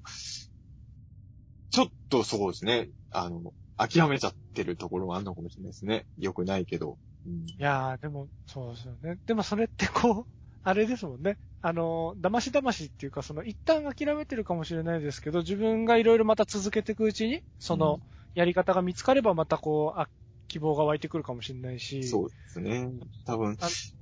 一回諦めたからダメってことじゃ全然ないと思いますからね。もちろんそういや、だからあの、良くない慣習だなとか思ってても、それを乗らなきゃやれないっていう時に、じゃあもう乗らないです。この話降りますわってはやっぱ言えないじゃないですか。そうなんですよね。だからそうなっちゃうと、こう、変えるためにうんいる、居場所も確保できなくなっちゃうじゃないですか。うんそう、だから居場所に残るために、ある程度飲まざるを得ないことがあるみたいなことと、うんどうやって折り合いをつけていけばいいかとか、ちょっとジレンマですよね。そうですね。だからなんか、うん割とこの数年はずっとそういうことで悶々としてるところがやっぱ多いのはね、現状ではありますようんうんねうん。そうだ。だからこう、一般の人にそういう事情も分かった上でなんか言ってくれとは全然言わないですけど、そうですよね。で、その人たちもその人たちできっと仕事をしてていろいろ問題があるわけじゃないですか、大変なことが。みんなそれぞれ必死なんだから、あんまこう、きついこと言うなやとは思いますけどね。そう、でもそれに関しては僕は本当やっぱ思うことがあって、あのー例えばなんか一つの出版社、まあ一つの放送局でもいいですけど、問題を起こすと、なんかその、それに対して、例えばその、そこの仕事はボイコットしなきゃいいのかとか、その、言う人いるじゃないですか。はいはいはい。なんかそれも、なんか、例えば、それを書いてるあなたは自分の会社の社長が問題ある発言をなんかしたっていう時に、あなたは社長に文句言えるんですか？みたいなのはすごい問いたいですけどね。ああ、そうです。なんか、なんかね、本当に出版社のお偉いさんとか、あの、放送局のお偉いさんがなんかやると、そこの、で仕事してる人はなんか言わなきゃいけないみたいな圧力があるじゃないですか。ありますね。確かに言ってった方が変えられるっていう正義感みたいなものもあるとは思うんですけど、うんうんうんいや、でも、それを言ってるあなた、自分の立場で考えて、本当それできます？みたいなのは、やっぱちょっと、ありますよ。思っちゃいますけどね。いや、だからまあ、僕、スタンスは表明してるんで具体名を出しちゃいますけど、はい。あのーコンプライアンス、斉藤匠監総監督はい。も参加してるじゃないですか。はい。で、コンプライアンスって配給が、あの、スポッテッド、プロダクションズ、直井さんのスポッテッドで、で、風切りの上映とかがアップリンクさんだったじゃないですかあ。はいで、その、で、スポッテッドの直井さんは、その、童貞をプロデュースのうん。問題で、あの、はまあ、配給会社だったわけじゃないですか。はい。で、スえっと、アップリンクさんも、そのアップリンクの社長さんが、うんまあ、いろいろパワハラとかをやってたってことで、こう、あの、問題になってるじゃないですか。はい。はい。で、それに対して、こう、やっぱり、その、思うところはあるし、うん。あの、もちろんその、あパワハラを言った人たちうんあの、声を上げた人たちに、こう、賛同なんですよね、僕は、スタンスとしては。はいはいだけど、なので、で、だから僕が例えば単独作品でうん。何か廃棄をするって時に、その、うんアップリンクさんでかかける、うん。直井さん、スポテトさんに廃棄をお願いするとかってなった時は、その、諸問題をちゃんと解決してからじゃないと僕はお願いできませんって、はっきり言うと思うんですよね。はい。うんだけども、その、斎藤匠総監督の、こう、うん一辺として関わってるみたいな立場だと、うん。その斎藤さんがこういうことを思って、社会的にこういう意義があるからやりたいと思った企画に賛同して乗っかってるわけじゃないですか。うん。だからその斎藤さんの思いを踏みにじりたくないみたいな気持ちが優先されてしまって、僕の中で。はい。そうなるとそのコンプライアンスの中から僕のだけ下げてくださいっていうことも言えなくはないわけじゃないですか。まあまあその。うん。でもそこまではこう言えないのがうん、こう、ずるいところなのか、何なのかっていうのはずっと僕は引っかかっていて、そのこう、ある意味でその、まあ、スポテトさん、童貞プロデュースで言えば加賀さん、加賀健人監督とか、で、アップリンクにしてはそのアップリンクのパワハラ被害に遭われて声を上げた方々に対して、こう、示しがつかないことをしているというか、うん。その気持ち的にはそっちに賛同してるのに、その人たちが組みしてるものに組みしているというか、うん。参加しているっていう状況みたいなのが、まあ、すごく板挟みというか、しんどい状況ではあるんですよね、個人的には。いや、もう、飯塚さんがね、それですごい悩んでるのは僕も、ん。まあ、まあ、あの、アップリンクさんの件は僕は本当あのニュースと同時に、、はいい。や、まあ、それ言ったら童貞プロデュースの件もニュースと同時ですけど、はいあの、まあ、比較的最近じゃないですか、アうんップリンクさんの方ニュースに。だから、まあ、本当に全然知らなかったんですけれど、そうですね。まあ、童貞プロデュースの問題はね、あの、僕は飯塚さんとまあ、プライベートでもうめちゃくちゃ、もう、多分、喋った時間全部足したら24時間テレビできるぐらい 喋ってるんで、はいあ。れですけど。まあね、あのーなんだろう。まあ、アップリンクさんの問題で言うと、あの、結構あの後僕のタイムラインとかでも出てたのが、もうアップリンクで上映してるんなら見ないとか言う人もいるじゃないですか。まあでも、それもね、まあ難しいところで、なんか、まあほ、本当にそれが正しいのかっていうのは悩ましいところじゃないですか。その、まあそのパワハラ問題とそこでかかってる映画はまた別と考えるかどうかみたいなところもやっぱあるので、まあさっき言った出版社の問題とかで言うと僕はその、まあ出版社っていうか放送局かななんか、なんか問題ある番組流すとそこのテレビはもう、だってなんとかテレビでやってるやつでしょとか感想すぐ溢れるじゃないですか。うん。はいはいはい。あれが僕すごいなんか、うーん、まあ、それは僕自身が多分100%これが善だと思ってないところでやってる仕事もあるからなんでしょうね、きっと。はいはいはい。うんやっぱりちょっと上の人がやってることに納得いかないと思いつつもそれでも関わってる企画はやっぱあるし、だから僕は多分、その、そういうのにすごい敏感なんだと思うんですよ。何々テレビでやってる番組は全部ダメだみたいな風になっちゃったり、何々社から出してる本は買わないみたいになると、やっぱ自分がその会社にいた時にどう動いてるかとか、やっぱすごい考えちゃうんですよね。だからまあ一枚岩ではなかったりしますしね。そういや、ていうか、はっきり言って、その上の人がすごい問題発言してる時って、同じ会社の下の人が一番嫌がってると僕は思ってるので。そうですだからそうすると、なんか会社自体が批判されちゃうのがなんかすごい、うーん、とか思っちゃったりもしてね、すごいああいうのって、まあ映画とかってやっぱ集団産業じゃないですか。はいはいそうするとその問題ある人がいたとしても、それ以外の人たちの頑張りはどうなるんだろうかとかも、やっぱりどうしてもね、あの、読みっちゃう問題があるから、これは難しい。ですよね。ですよねいや、悶々としちゃうんですよね。だから、あの、アップリンクさんとかもその問題以降で、配給、あ上映が決まってたけど、その問題が解決しない限りうちの作品はやりませんっつって下げた監督さんとかもいたりして、うん。うんだから、その行動とか本当に立派だなと思うし、うんすごく支持する気持ちは強いんですけど、あー、うん、だ悩んじゃうんですよね、なんか。なんかその、やめるっていう方も支持したいし、じゃあかといって上映してる方はダメだとも言いたくないっていうことですよね。そうですね。それはまた別問題なのかなとは自分が。う。うんんどう、そうですよね。まあだから、アップリンクさん、僕、浅井さんのこと全然知らない、面識もないので、僕も面識ないんですよ。そう、だからちょっとわ、状況がわからない部分もあるんですけど。僕と五日さんが最後に舞台上で共演したのはアップリンクのトークショーですね。そうですよね。で、スタッフの方たちみんなすごく優しかったじゃないですか。すごい人たち。現場の人たちは本当に優しいし、気遣ってくれるし、あの、ないんか僕がよわかんないのは、その、じゃあアップリンクみんな、あの、僕はパワハラ問題はちゃんと追求しなきゃいけない問題だと思うんですけど、じゃあはいアップリンクにはもう行かないってなると、あの優しい人たちも困っちゃうんでしょ？だって多分、僕らに優しくしてくれた、スタッフさんたちも多分、給料の問題とかも、それはもちろんあるわけですからね。だから、うーん。いや、僕よ、よく思うのはテレビとかでもそうなんですけど、なんか、なんか、なんかもん、この番組問題だみたいに意見わーってなるときあるじゃないですか。はいあのね、結局、その時に切られるのって一番偉い人じゃないじゃないですか。そうなんですよね。だからなんかその、なんか、もん、一番言いたい相手の下にいる人たちが犠牲になるっていうのが多いから、この、なんだろう、戦いの難しさというかね。あ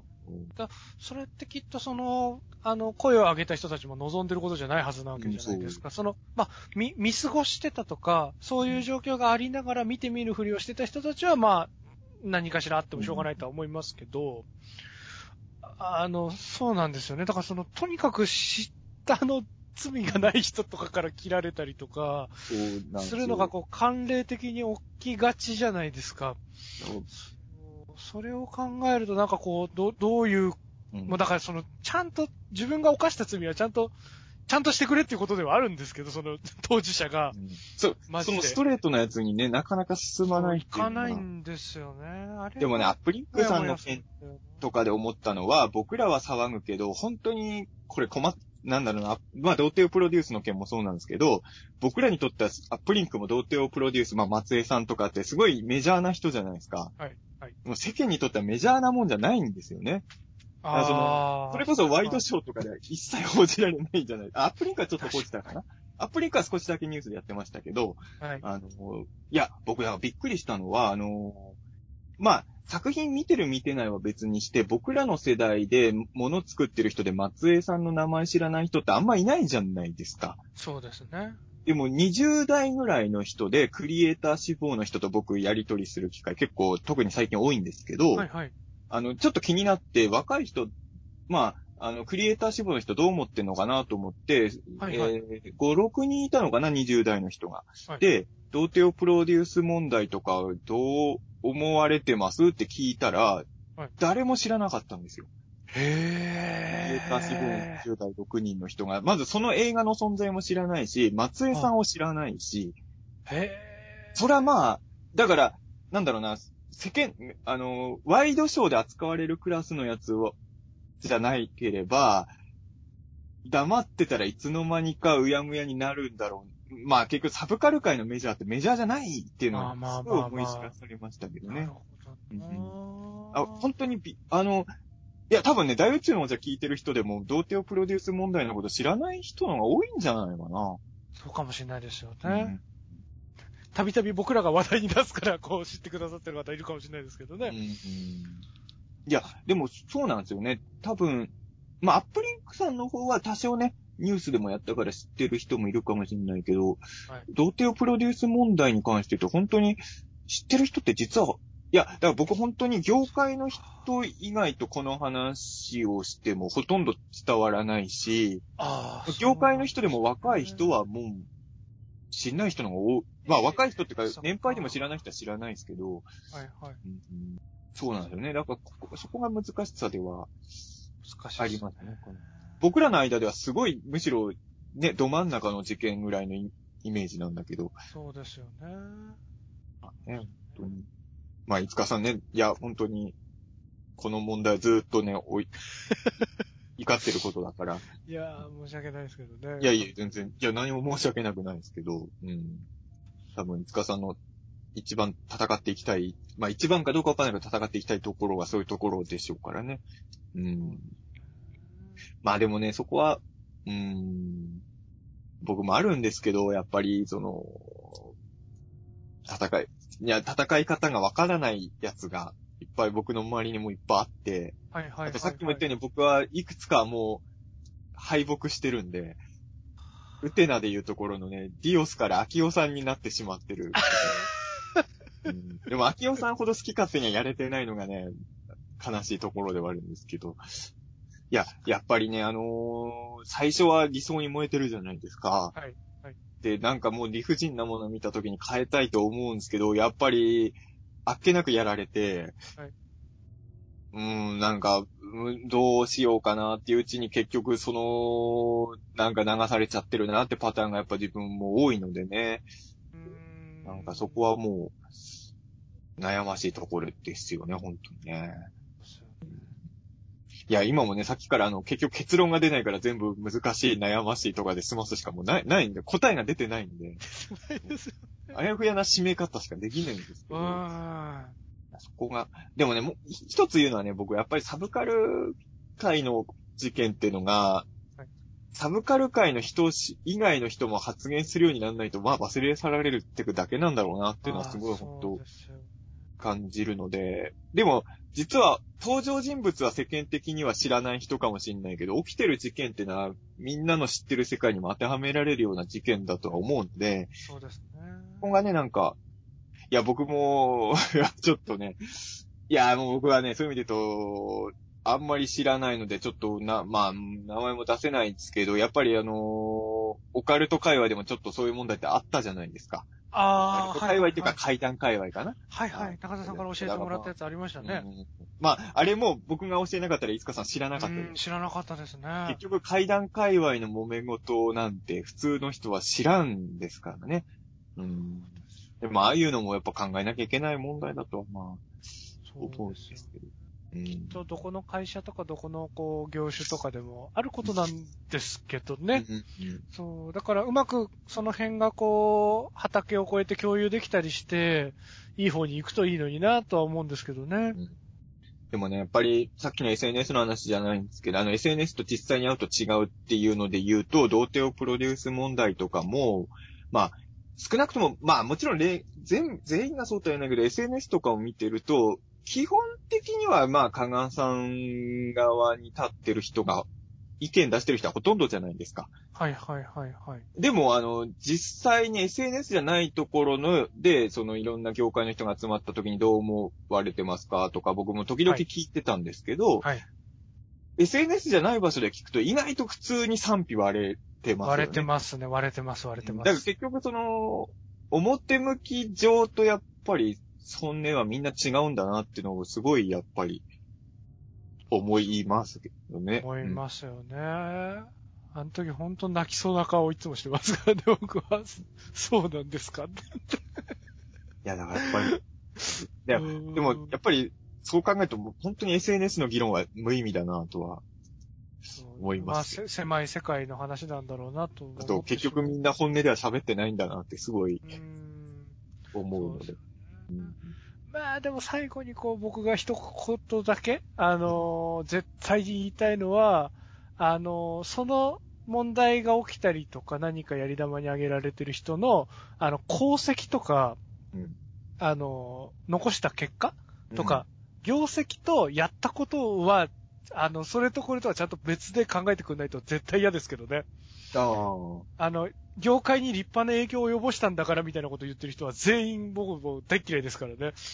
まあまあそういう人いっぱいいますよね。そう。混こ逆に同するのはダメだと思いますよ逆もありなわけですよ。そその人のやったことは全部糾弾するけど、まあ、それで、その、なんだろう、まあ、その、その人がやった、まあ、なんだろうな、まあ、犠牲者を出し、まあ、被害者を出してないその人の作品とかは別にいいわけあでし、ょ。もちろんそうですね。それはわかると。そうそう。やっぱりその、なんていうんだろうな、その人のやった作品、あの、全否定も違いますもんね。そねそうですね。そうですね。やっぱりそこは、でも結局どっちかになりがちですよね。うん。ああ、まあまあまあ、そうですね。いなんか、うなんか、なかなか冷静にそこが、そうですね。だからちゃんと切り分けて考えようよっていうのは強く思いますけどね。何にしても。本当にあの、これはアップリンクの方だったかな。あのーなんか、すごい政治的な問題についてよく言われてる人で、はい。その、弱者を救う政治になってないみたいにすごい怒ってた人がアップリンクの時は、アップリンク用用語に回ってて、ええーと思って、なんかね、あの、なんか本当に人間ってよくわかんねえなっていう。いやー、本当にわかんないなと思ってぐるぐるしちゃいますよね。そう。でもやっぱりねそうですよ差差別は良くないって言ってる人が、こう、あんな、こんなこと言ってる奴はクズだとか言ってる人とかもいると、こう、なんやねんって思いますもんね。でもね、本当にそういう人たちを擁護するつもりじゃないんですけど、僕も含めて、やっぱりあの、自分の信じてるものの悪いところは、ほん、あの、嘘じゃなくて本当に見えなくなっちゃうっていうのはあるんじゃないかなってのを思ってて、うん僕もだから、もしかしたら人から見たらもうとんでもない悪人を僕は持ち上げてる時もあるのかなと思う時もありますよ、やっぱり。うん、やっぱり好きになっちゃうとね見えなくなっちゃうっていうのはあるんだなそう。だから人のに、さっきもちょっと言ったかもしれないけど、人の認知は結構いろんなバイアスがかかるし、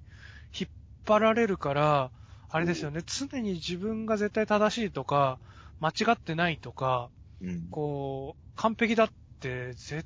対思わない方がいいですよね。こまあそうですねう、。そう。まあ、は初恋芸人は完璧なんですけど、いや、なんか自分を高める、そのなんかあれですよね。その自分が作ったものとか、その、あんまり他者が関係ないものとかに関してとか、自分を上げるためにちゃんと、そこはちゃんとコントロールして、まあね常に自分のはダメなんだって思っちゃダメですけど、自分の主義とかが、主義主張が100%正しいと思うのは危険っていうのは、まあ本当僕もそう思うので、ですよね。だから大宇宙の王者のいいところを頑張って1個見つけるんなら、答えを出さないままずっと続けていくってことですよね。それくらいしかいいところのない番組ですけど。いやでも本当これは、結構大事だと思ってることですよ、僕は本当にあの、今は本当あの、答え出さなきゃいけない。いや、僕本当にそういう意味で言うと、いつかさんがすごい怒ってて成果を出してることに対しても僕はわく悩んでること多いじゃないですか、結構。はいあの、100%は同意できない時も結構多くて、はい。やっぱ僕自身も、どっちにつけば、どっちが正しいのか分かんなくなっちゃう時が結構多いので、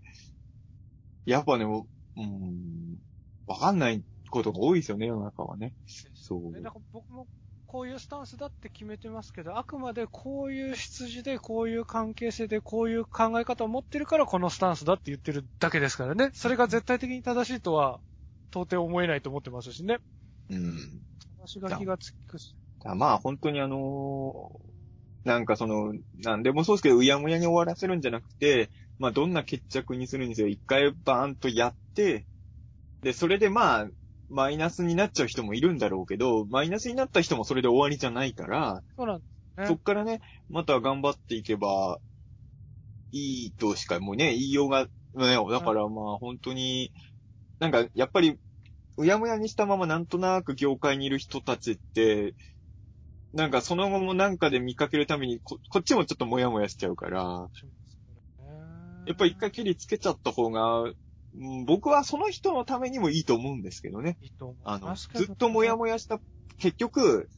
もやもやしたままでいい人っていうのは、もうカリスマ、なんだろうな、スターになることを諦めた人だと思うんですよ。とりあえず食っていければいいやっていう。はいはいはいはい。やっぱ最初この業界入った人は、まあ僕もそうだったんだけど、そういう意味で言うと僕、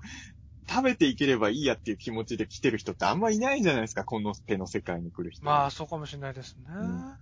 でも、なんか問題起きた時うやむやにしちゃうと、もうてっぺんにはいけないじゃないですか、どんな頑張っても。ね。だったら一回蹴りつけてマイナスに行くかもしれないけど、そっから行った方がてっぺん取れる可能性はあるような気もするんですけどね。僕なんかは。うーん。まあ、うですよね。うん。なんか、なんかうやむやのまま業界にいてくと、まあご飯は食べていけるかもしれないけど、上に行けないような気がするんですけどね、僕なんかはそのやり方だと。だちょっと他人を傷つけたりとか、そういう可逆性を含むことも厭わず、うん。あの、それぐらい俗物としてやってきたなら、うん。一回ごめんなさいして、そこからスタートしてさらにてっぺん取ってやるぐらい、こう、ちゃんと俗物を貫いてほしいな、みたくちょっと思いますけどね。うん。こう、ここでなんかこう、しようしようってなるのは、じゃあ最初の生きりは何だったんだって思っちゃうし、なんか、なあそう、貫いてほしいですけどね、その、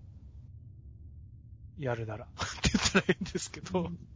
まあ僕もそんなにあの、松江さんの、まあ松江さんも浅井さんのことも本当に、あ、まあ浅井さんに関しては、まあ僕松江さんも、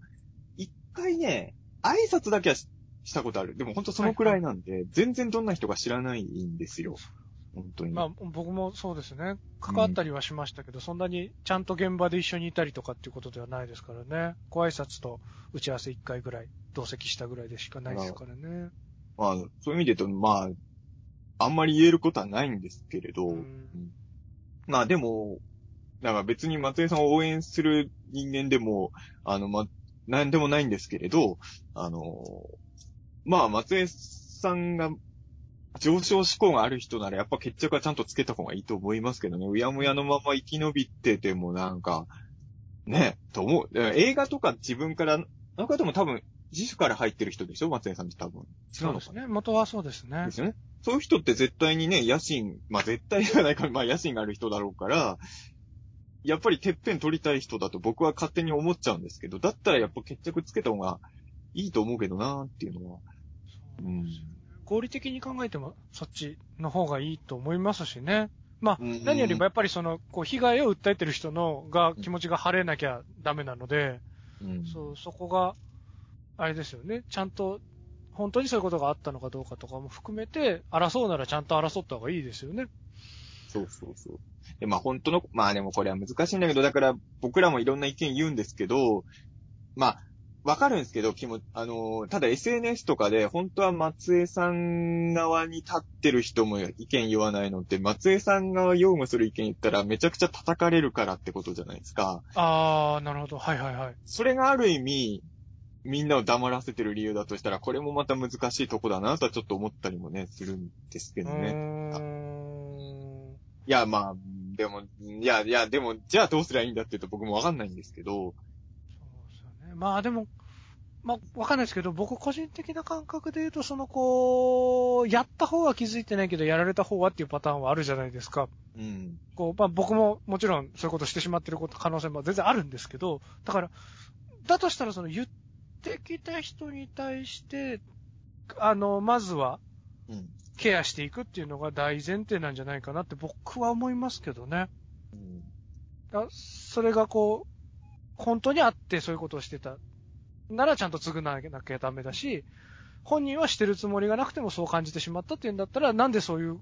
認知の差が生まれたのかをちゃんと埋めていかなきゃ、当事者同士でいけないと思いますし、そこがこじれるなら本当に裁判とかそういうことでちゃんと、その、何だったのかっていうのをお互いちゃんと向き合って処理しないといかんとは思いますけどね、その、こう、心身の苦痛を受けたって言ってる人がいる以上は。でその人がもし例えば本当のことを言ってなかったってこともまあないわけではないじゃないですか。うん。だそれも結局、ちゃんと、あの、フルコンタクトしていけば明らかになってくることなわけじゃないですか。うん。だから、こう、うやむやにするっていうのが何よりあんま良くないことなんじゃないかなって僕、個人としては思いますけどね。まあ、基本的にはそうなんですけどうね。んまあでもさっきも言ったように、あの、松江さんがね、ご飯食べていけりゃいいやっていう感じだったら、うやむやんのが正解っていう考え方になっちゃうのも、ままあまあまあまあ、あるそうですねでも、いや、この世界入ってきた人で、そういう、それを、で満足できるとは僕は思えないけどなーっていう。でも、満足した人もいっぱいいるんだろうけどね、まあ、それで。まあまあまあ、そうですね。あの、名前変えてとか、こう、会社は別の代表立てて、こそこそやってる人いっぱいいますからね。まあ、確かにそっか。その手もあるのか、この世界は。うい、名前は出さないけど、こう、やってる人はいっぱいいますからね。いや、でも僕もね、あのめちゃくちゃ人から求断された時は、どうしようかなとか思ったりもするんですけど、まあ、自分ではそんなつもりなかったけど人を傷つけることは可能性あるわけじゃないですか、僕ももちろんね。。はい。その時は、まあ、いや、もちろんね、自分がその時にどう、まずどういうふうに責められてるかにもよるとは思う、何を責められるかにもよると思うんですけど、はい。それによってね、僕の動きも変わってきますけど、うんまあ僕が松江さんの立場だったら多分今の松江さんみたいな動きではないことをしてたとは思いますけど。そうですよね。いや、僕もだからその、何ですかね、こう、もちろん、怒る、わーって怒りはしないですけど、こう、こういうことはきっと良くないと思いますよっていうふうにこう言うこともあるわけじゃないですか、叱ったりとか。だそれが結局立場上の違いで、そのパワハラだと感じたりとか、怖かったっていうふうに思わせてしまったんじゃないかっていうこととかもないわけじゃないわけですよ。そんなに数はないですけど。うんだそういう人とかがやっぱりその、あの時その、監督っていう立場から僕が言ったことが本当に苦痛だったってことであればちゃんと言ってきてほしいし、なんかそこに関してもし言ってきた場合はちゃんと全部その時のことを洗い出して、あの、なるべくその時与えてしまったことに関しては、あの、詫びていきたいというか、なんかお互いどう感じてたかをちゃんと向き合って話さなきゃいかんと思うんですよね。僕がそうだとしたら。だから、まあなんかそういう風にしてくんないかなって思っちゃうんですけどね。まあ今あの問題がどうなってるかちょっと僕も最近特に流れてこないので、状況はわからないんですけれど、うん、完全に止まっちゃってる感じ。ってる感じなのかな？うん。ですよね。難しい問題ですよね。難しいです。またこれを言ってしまったっていうね、また難しいですねで終わっていく あれですけど。答えがだから。本当にそうですよね。で、やっぱその結果として、そのさっきもちょっと出ましたけど、その自分で、うんあのーこう、やめてしまうというか、みたいな選択を取っちゃう悲しいこととかもこうちょっと多いじゃないですか。だからまあそうなってかないようにと思いますよね。その、なんですかね、罪を犯した人も、その、ちゃんと罪を償ったら別にそこから再スタートなわけじゃないですか。うん、そこで終わりってわけではないし、ちゃんとスタ再スタートが切れるような世の中である罪を、あの、償ったならば、再スタートできる世の中だと思うし、世の中であった方がいいと思うし、うん。そうですよね。それでこう、罪を償ったふりをして償ってない人とかはちゃんと裁かれなきゃいけないと思うし、なんですかね、こう、とにかくこう、極端な選択をなるべくしないように、うんあの、なっていけばいいのになと、こう、思いますけどね。なんか、それがある種センセーショナルな解決法だって錯覚させちゃうような報道も多いじゃないですか。うんうんだから本当にこう、いずれにしても、まあ、さっきのそのうやむやにしとくのが業界で生きていくだけなら得策みたいなのも、そのやっぱり、そのビジネスとしてやっていこうと思った時そういうテクニックがあるからなわけじゃないですか。そうつねその通用するテクニックとして存在してるから、そういう案もやっぱ出てきちゃうわけだから、なんかこう、そういう、こう、なんか、なんですかね、よどむようなことが、なるべくなくなっていけばいいのになと思っちゃうんですけどね。そうですね。いや、でも難しいですね、本当に。あの、いや、あのこの件に関して言うと僕と五日さんそんなに意見は分かれないんですけど、はい。なんだろうな、その、えー、五日さんのよどみ感じるポイントとかで、僕はそこはよどんだままでもいいよってなることも多分るありますよね。その件じゃない時にね。はい。だから、これやっぱ難しいのは、その、うーん、なんだろうな、まあ、部分部分によっては、よどんでた方がいい時もあるっていうふうに僕はやっぱ思ってしまうので、うんうん。うーん全部がね、よどみをなくすのがいいとは僕は思ってない立場なんですけど、うん。うんうーんあの、どう考えても、こんな風習無意味だと思ってるけど、実はその無意味な風習が、いあった方がいい時もあると僕は思うので、ああ、なるほど。絶対なくした方がいいものも世の中にはあると僕ももちろん思ってるんですけど、はい、はい、はい。だこれが、全然例えとしては全然違うんですけど、はいあのー僕の知り合いの V シネ監督の人がね、あのなんかその、まあ、なんか、ジブリかなんかのドキュメント見たら、僕それを見てないんでわかんないんですけど、はいはい宮崎駿監督が、なんか怒鳴ってたらしいんですよ、スタッフさんに。はいはいはいはい。で、自分は、その自分の映画のチームの人を、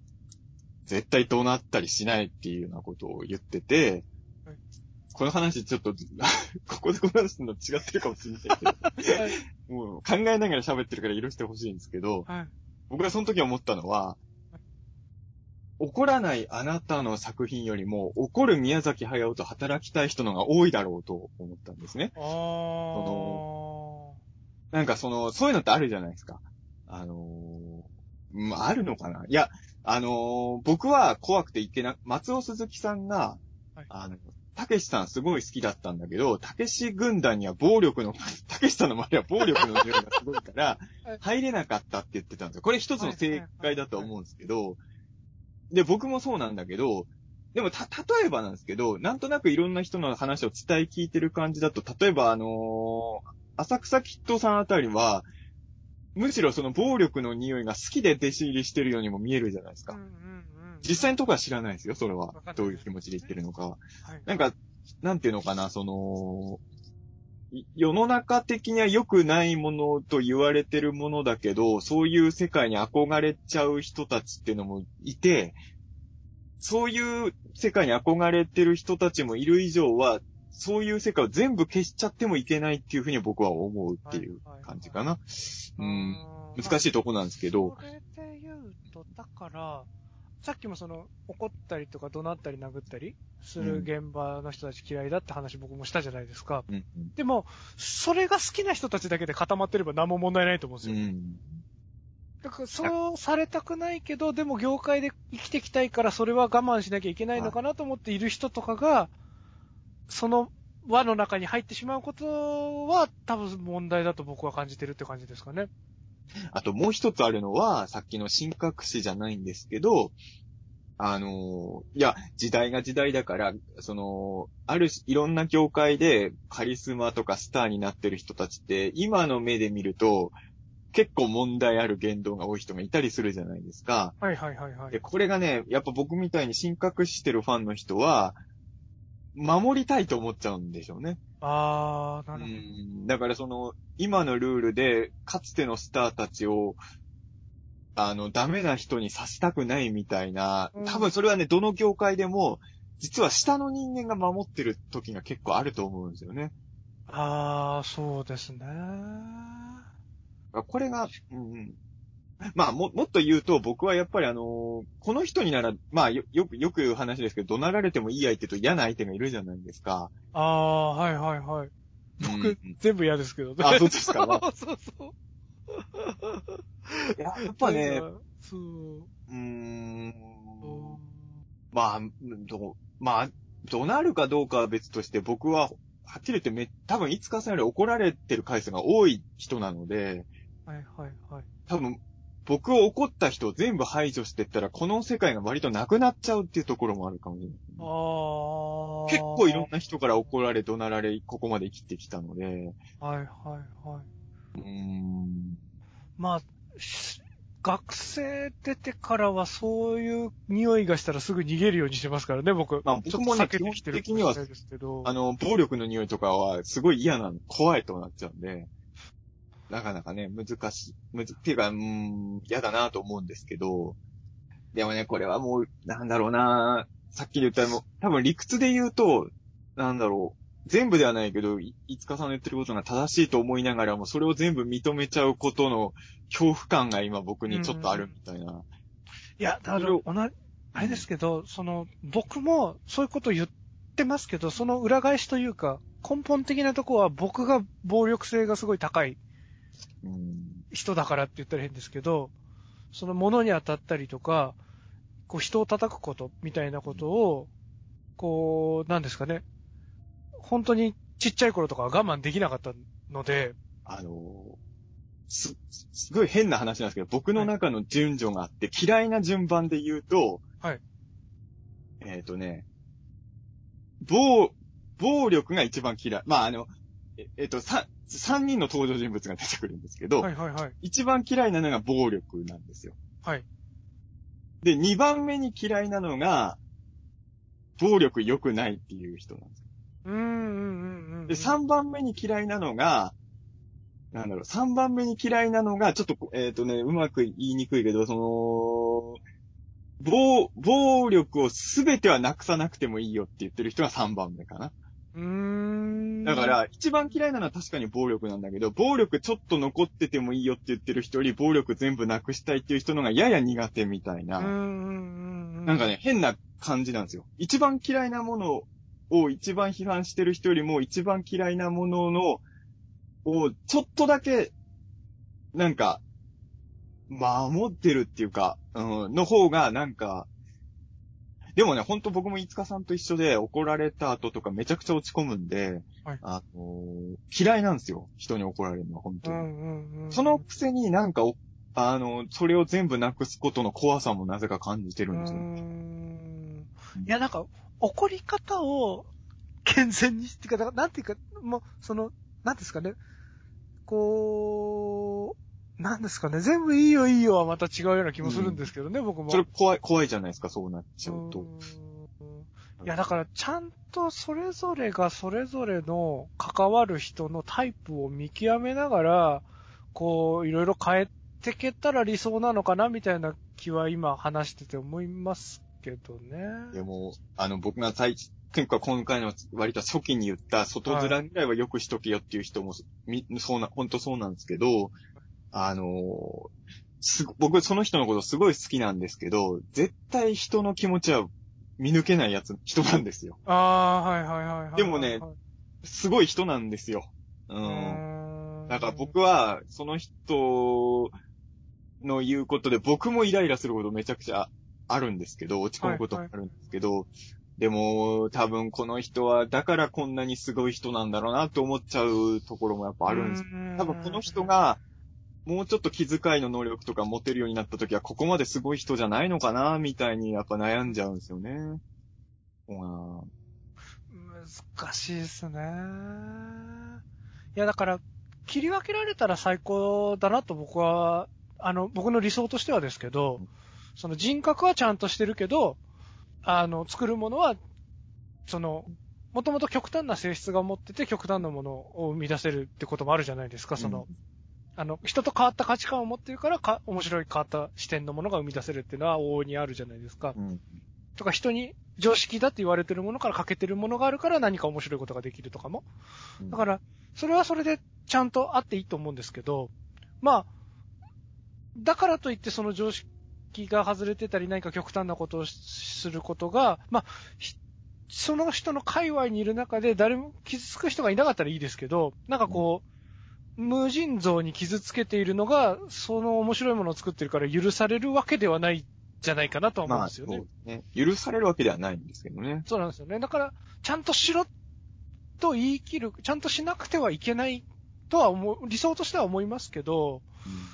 うん、なんかいろんな正し書きはあるのかなとは思うんですよね。そう。だから、そこがちゃんと、こう、本人も自分のそういう悪いところを自覚して、直していけるなら直していけた方がいいと思うし、うんで、それによって、なんかその、極端な部分が損なわれていかないような道筋をやっぱ見つけていく努力は、こう、ものを作る人とか表現者としてしていった方がいいんじゃないのかなっていうのは、まあ持論ではありますけどね。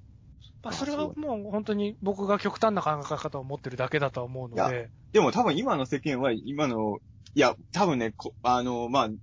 この飯塚さんとの今の僕のやりとり聞いてて、おそらく飯塚さんがあの立場に立つ人のが今は多いと思いますよ。いやいやいやいや、半々じゃないですか。中澤は何をそんな暴力サイドを守ろうとしてんだ、こいつみたいにいやなってると思うんです。でも、でもそんなこと言ってる僕が暴力性を持ってる人ですからね。こう、抑え込んでる人ですから、いやでも僕も人生バトルロワイヤルなんで。いや、あのね、変な話、僕みたいなこと言わない方が得な世の中だと思うんですけど、やっぱ怖いんですよ、僕、このままは。それはそれで怖いというか、はいはいはいはい。ん、そうなんですね。だから根源って何なんですかね？その、なんかもう、世の中綺麗にしようっていう人たちの動きで良くない目に散々あってきたからですかね。ああ、そういうことか。うん、だから本当に良くしたいっていう気持ちは僕もあるんだけど、あんまりその良くしようって言ってる人たちの全員を信頼できるうんうんうん人生を送ってないぞっていうのが。そうっすね。いや、だ本当にこれ難しいなというか、ちゃんと正し置きをしておかないといけないなと思うそうそう。のが、本当にだから、あの、清廉潔白市場主義というか、みたいなことじゃないんですよね。その、うん。あの、何かいろんな、その、いろんな性質を持ってる人たちの、こ摩擦が起きて傷つく人が亡くなっていくような交通整理とかをした方がいいみたいなことなんだと思うんですよ。うん。そうですね。だからある一つのかクリーンな価値観だけに全部を染め上げて、それにそぐわないものを排除していけみたいなことじゃないんですよね。うん。そう、まあだから、本当に理想はそれだと思う。まあ、それを現実にやることの難しさも、ね、理由はいくらでも、いくつでも挙げてるんでしょうけど、理想は本当そうしていかないと、なんだろうなとは本当思いますけど。うん。あまあ、そうなんですよね。なんかその、そのパワハラとかそういうのと話別ですけど、さっきもちょっと言ったけど、太宰の話とかもそうなんですけど、ぜまあ僕はね、生まれた時にはもう太宰死んでやってる世代ではありますけど、結局、まあもちろん作品は素晴らしいんだけど、太宰治の作品のお魅力って太宰自身の人生もかなりプラスされてるわけじゃないですか。はい、はい。でさっき言ったように僕は太宰は、僕は多分ファンサービスで死んじゃった人だと思ってるので、はいなんかなんていうのかな、こう、なんかそういうものを楽しんでる人間っていうのはなかなか、うんなんかその、悩んじゃうんですよね、こういう話の時にね。僕はそん、だってお前、犠牲者出してる作品めちゃくちゃ好きだろ、お前、みたいに責められた時に、強く反論できる価値観俺は持ってんのかみたいのもやっぱ思っちゃうんだろうなっていう。そうですよね。揺らぎますよね。だ僕は映画で言うとタランティーノ好きじゃないですか、作品。あ、はい。でもこう、ワインスタインとかの、そういうセクハラとかを、もう、擁護して、っていうか見て見ぬふりをしてたりとか、うんあとは、まあ本人も、こう、キルビルの時とかにいろいろあったということとかも、こう、後々出てくるわけじゃないですか。そうするとこう、作品は好きだったけど、どういうふうにちょっと見ていいのか、わかんなくなっちゃって、で僕、あれ以降タランティーノ作品見てないんですよね、それ問題以降。うん見れなくなっちゃって、ちょっとこう、大好きなはずなんですけど、いや、だから、難しいなと思いますよね、その辺って。そうですね。だからもう本当僕怖いのは僕の大好きなクリエイターさんが、いやもうすでに何人かそういうのあるけど、なんかその、そういうことを何も起こしてなければいいなってすごいいやー、お本当に。祈りながら、そうですよね。うん起こさないように気をつ、自分らも気をつけなきゃだし、あの、僕の好きなものとかも、ちゃんとそういう裏で変なことしてないでくれよっていう切なる願いはありますよね。素直に、こう、好きでいたいですもんね、好きなもの。うん、そうですね。まあ、でもまあ僕もいつかさんも一応ね、そのいろんな世界、まあその、えー、いつかそのまま映画でしょうけど、僕もいろいろ、いろんな世界の見てると、やっぱり、ちょっとね、あ、あれって部分もやっぱりいろんな人に見、見てしまうのはまあ確かなので、そうすると。あれって部分はあるけど、でも、す好きなんだ僕はっていう気持ちで頑張っていくしかない時もあるので、この、この人のことを、こういう部分もあるって知っちゃったけど、やっぱ僕はこの人好きなんだって気持ちで付き合ってる人もいるので、うーん。うん、なかなか、一個一個の件でね、だったら僕はこっち、はいこれだったらこの人のサイドに立つとかは言えるんですけど、はい。全体としてになるとやっぱりそうですよね難しくなっちゃいますよね。難しいですよね。やっぱりい一個一個だから言っていくのが一番そう、一番それが誠実かなと思いますよね。しか僕はできないですかね。この件に関しては僕はこの人側に立ちますとかなら言えるけど、そうですよ業界全体とかをこうしていこうとかは僕はやっぱり怖、怖いのでしょうね、多分それがね。うーん。やっぱ、こう、人一人が、こう、観測できる範囲なんて、たかが知れてるじゃないですか。うんらこう、全体をそれで断ずることを、断じていいのかみたいな不安は常につきまといますよね。まあ、よくあるんですけど、まあ僕の周りでも思い事ありますけど、はいまあ、両者の言い分聞聞いたら全然印象違うとかも多いじゃないですか。いますからね。まあだからうやむやにするのが一番良くないのは、あの、ね、あの、それを聞けなくもなっちゃうってことなんで、はい。まあ何事もとりあえず、問題起きたらもう、お互い思ってること全部言ってくれた方が周りも判断しやすいというか。そうですよね。うんいや、3時間20分喋っちゃいましたね。ね。今日本は、もう一本なんか撮ろうかって、撮る前言ってたんですけど、もう、あれですね。終わったらすぐ風呂入って寝ますね。そうですよね。いや、ですよね。こっちがちょっとネガティブな話になるかなって言ってたから、次、これ1時間ぐらい撮って、次ポジティブなの、1時間ぐらい撮って2本撮りにしときましょうね、なんて言ってたんですけどね。ポ ポジティブなのなくなっちゃいましたね。なっちゃいましたね。まあでも逆にここまで話してポジティブな話そんなにできないですけどね。仮に時間に余裕があっても。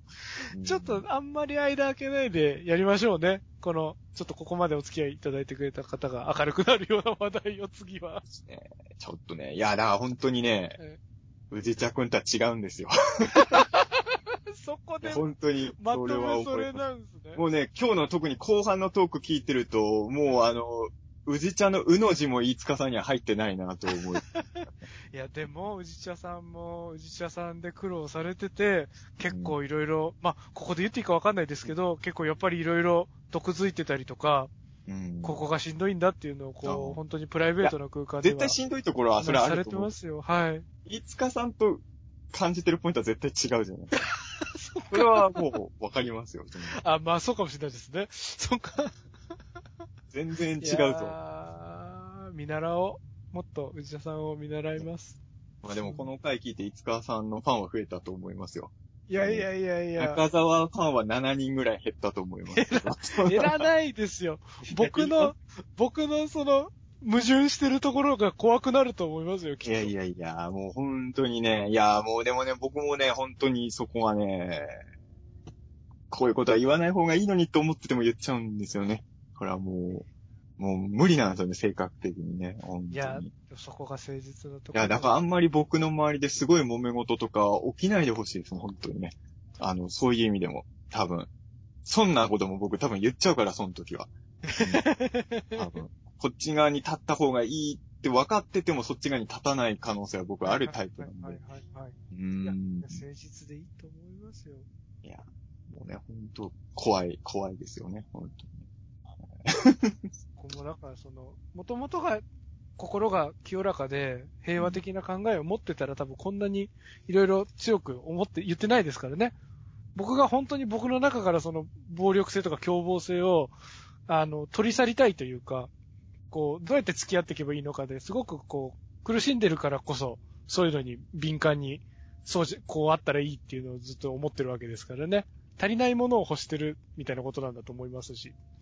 ね難しいですね。また本当にあの、本当にあの、この回は最初はあの、本当に自分の、あの、ネットで悪口書いてるやつに対してどう思うかぐらいのテーマだったんですけれど、はいすごい。まあでもまあまあ、いつかさんが一番怒りを感じてるものがこれだってはっきりこの回で言えたのはね、えーよかったんじゃないかなとね、ね。思います。僕が一番世の中で起こってるものはまだ世間で言ったことないですもんね、多分ね。確かに、うん公ではうん。言ってない気がしますもんね。本当にめちゃくちゃ世の中で一番許せないものに対してやっぱりちょっとまだ言えないですね。ちょっとねちょっと準備して、あのー言ってもいいっていう時まで自分の中で理論を固めないとちょっとすぐ潰されそうだから、あありますけど、うん。まあ言えるように頑張りたいなと思いますよね。自分が怒ってることに対しても。うん、ということで、ということです。ですかね。そろそろ3時になっちゃいますからね、この。そうですね。いや、ほんと聞いてくださった方もあれですよね。この渦巻いてるのにあんま引っ張られないで、健やかにほんと過ごしてもらいたいんで、本当にフ。ァンの人には幸せになってほしいとか言った後に、どう考えても幸せにならないトークを続けてたような気が続けちゃいましたからね。ほんとそこは申し訳ないという。ね、もう、このトークを聞いた上でも癒しの番組だと思ってくれてる人がいたらもう、そう、本当に素晴らしいですね。そうですね。いや、本当に次は、あれですもんね、本当に。でも、あの、ちょっと途中でも言ったんですけど、本当にあの、多分大内のお茶のリスナーさんもそうだと思うんですけど、あの、アップリンクさんの問題とか、あと、童貞プロデュース問題って、実はね、いつかさんとかが思ってるよりも知名度がないので、あの、この番組聞いて、何の話してんのってなった人は、一応調べてほしいですね。そうででね。調べた上で、私はこう思うみたいになることが大事かなと思うんで、あの、本当にね、あの、もっと話題になっていいもん、事件だとは僕は本当思うので、あの、知らない方はぜひ、こういうことがあったんだなっていうのを知ってほしいとは思いますね。うん。何かしら感じてもらえるきっかけにはなると思うので、うんそうですよね。うんそれでまあ自分なりの答えを皆さうんん、うん、うん出してい。ただければ。そうですよね。で、なんかこう僕とか中澤さんが言ってたこととかでこう、なんかこうだよってこととかあれば言ってくれても全然ありがたいですからね。でも、悪口っぽくネットで書いたら僕はイライラしますよ。それはまたもう、あの、反論はしないけど脳内でイライラします。またそうやって何も言いづらい感じにしちゃう。いや、だって悪く言われて全くイライラしないってほど人間できてないですから、そのそうですね。うんそれはもちろん。いや、でも、あの、もちろん僕と違う意見だったら、私は中澤さんと違う意見ですっていうのは言ってほしいですけどね。それはもちろん。ねなんかその時あのその時に、あの、なんていうの、言葉をちょっと選べばいいわけですよね。あそうのですね。間違ってるぞ、中澤死ね、みたいな言わ 言わなくていい。そうですね。そうですね。中澤みたいなやつが世の中をダメにするとか、なんかそういうワードを入れなければいいんですよ。私は中澤さんと意見違ってこう思う。だったら、別にそれでイライラはしないんですからね。そうですね。こんな奴がとかって言わないでほしいですよね。そうそう。本当に、そう。なんかちょっと、なんか何でもそうですけど、あの、あんまり感情的にならずにね、みんなで、あの、意見を言い合うのが一番本当にいいと思いますよね。い仮に意見の違う相手でも、まあ、あんま感情的にならずにね。ね。また解き伏せようという会話をしないことですよね。お互いの意見を聞き合おうっていうぐらいのテンションで来てほしいまあ、これも自分で自分の組み締めてるなと思うのは、大宇宙の王者はそうでもないけど、ピーターン通信ではね、一回お互いの意見聞いてないで喧嘩してる回が結構あるんで、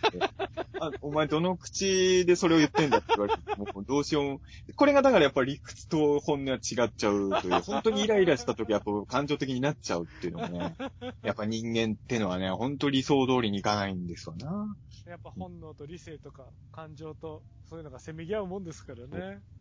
やっぱイラーっとなっちゃう時はやっぱイラーっとなっちゃうんでね、これはもう。売り言葉に買い言葉みたいなこともやっぱありますしね。とっさの勢いで。まあそれも人間ということで、あれですよね。ちゃんと後からリカバリーできればいいんですからね。うんでもほん、本当そう思います。あのーなんか、あのー今僕が許してない人も、あのー死んでしまえとか思ってるわけじゃなくて、あのーやっぱり、あのーなんかいろいろ、お互いの決着がついた後はそれぞれ頑張ればいいっていうふうに僕は、僕が今怒ってる相手に対しても思ってますし、うん。うん。だからまあ、まあ、なんだろう。なんか揉め事があった時に自分は片方サイドに立ってる時もありますけど、その反対側の人も問題解決した後は頑張ってほしいなって、一応思ってますよ、本当にね、それはうん。うんうんそうですね。そう、てかそう思わないと良くないんだろうな。あ、そのまあ、なんかその、殺されたとかだったら話別ですよ。そこまで行くと多分そんな優しい心は持てないですけど。うん。まあ、そうですね。それがいいと僕は思いますけどね。うんはい。じゃあ、そんはいな感じですかね。次回は本当に、あれですね、明るい話するので。そうですね。はいちょっと、大宇宙の、じゃあ、もうちょっと明るい話題をちょっと連投したいですね、そろそろね。そうですね。いやー、じゃあ、本当に長い時間お付き合いいただきありがとうございました。お疲れ様です。ありがとうございました。ありがとうございました。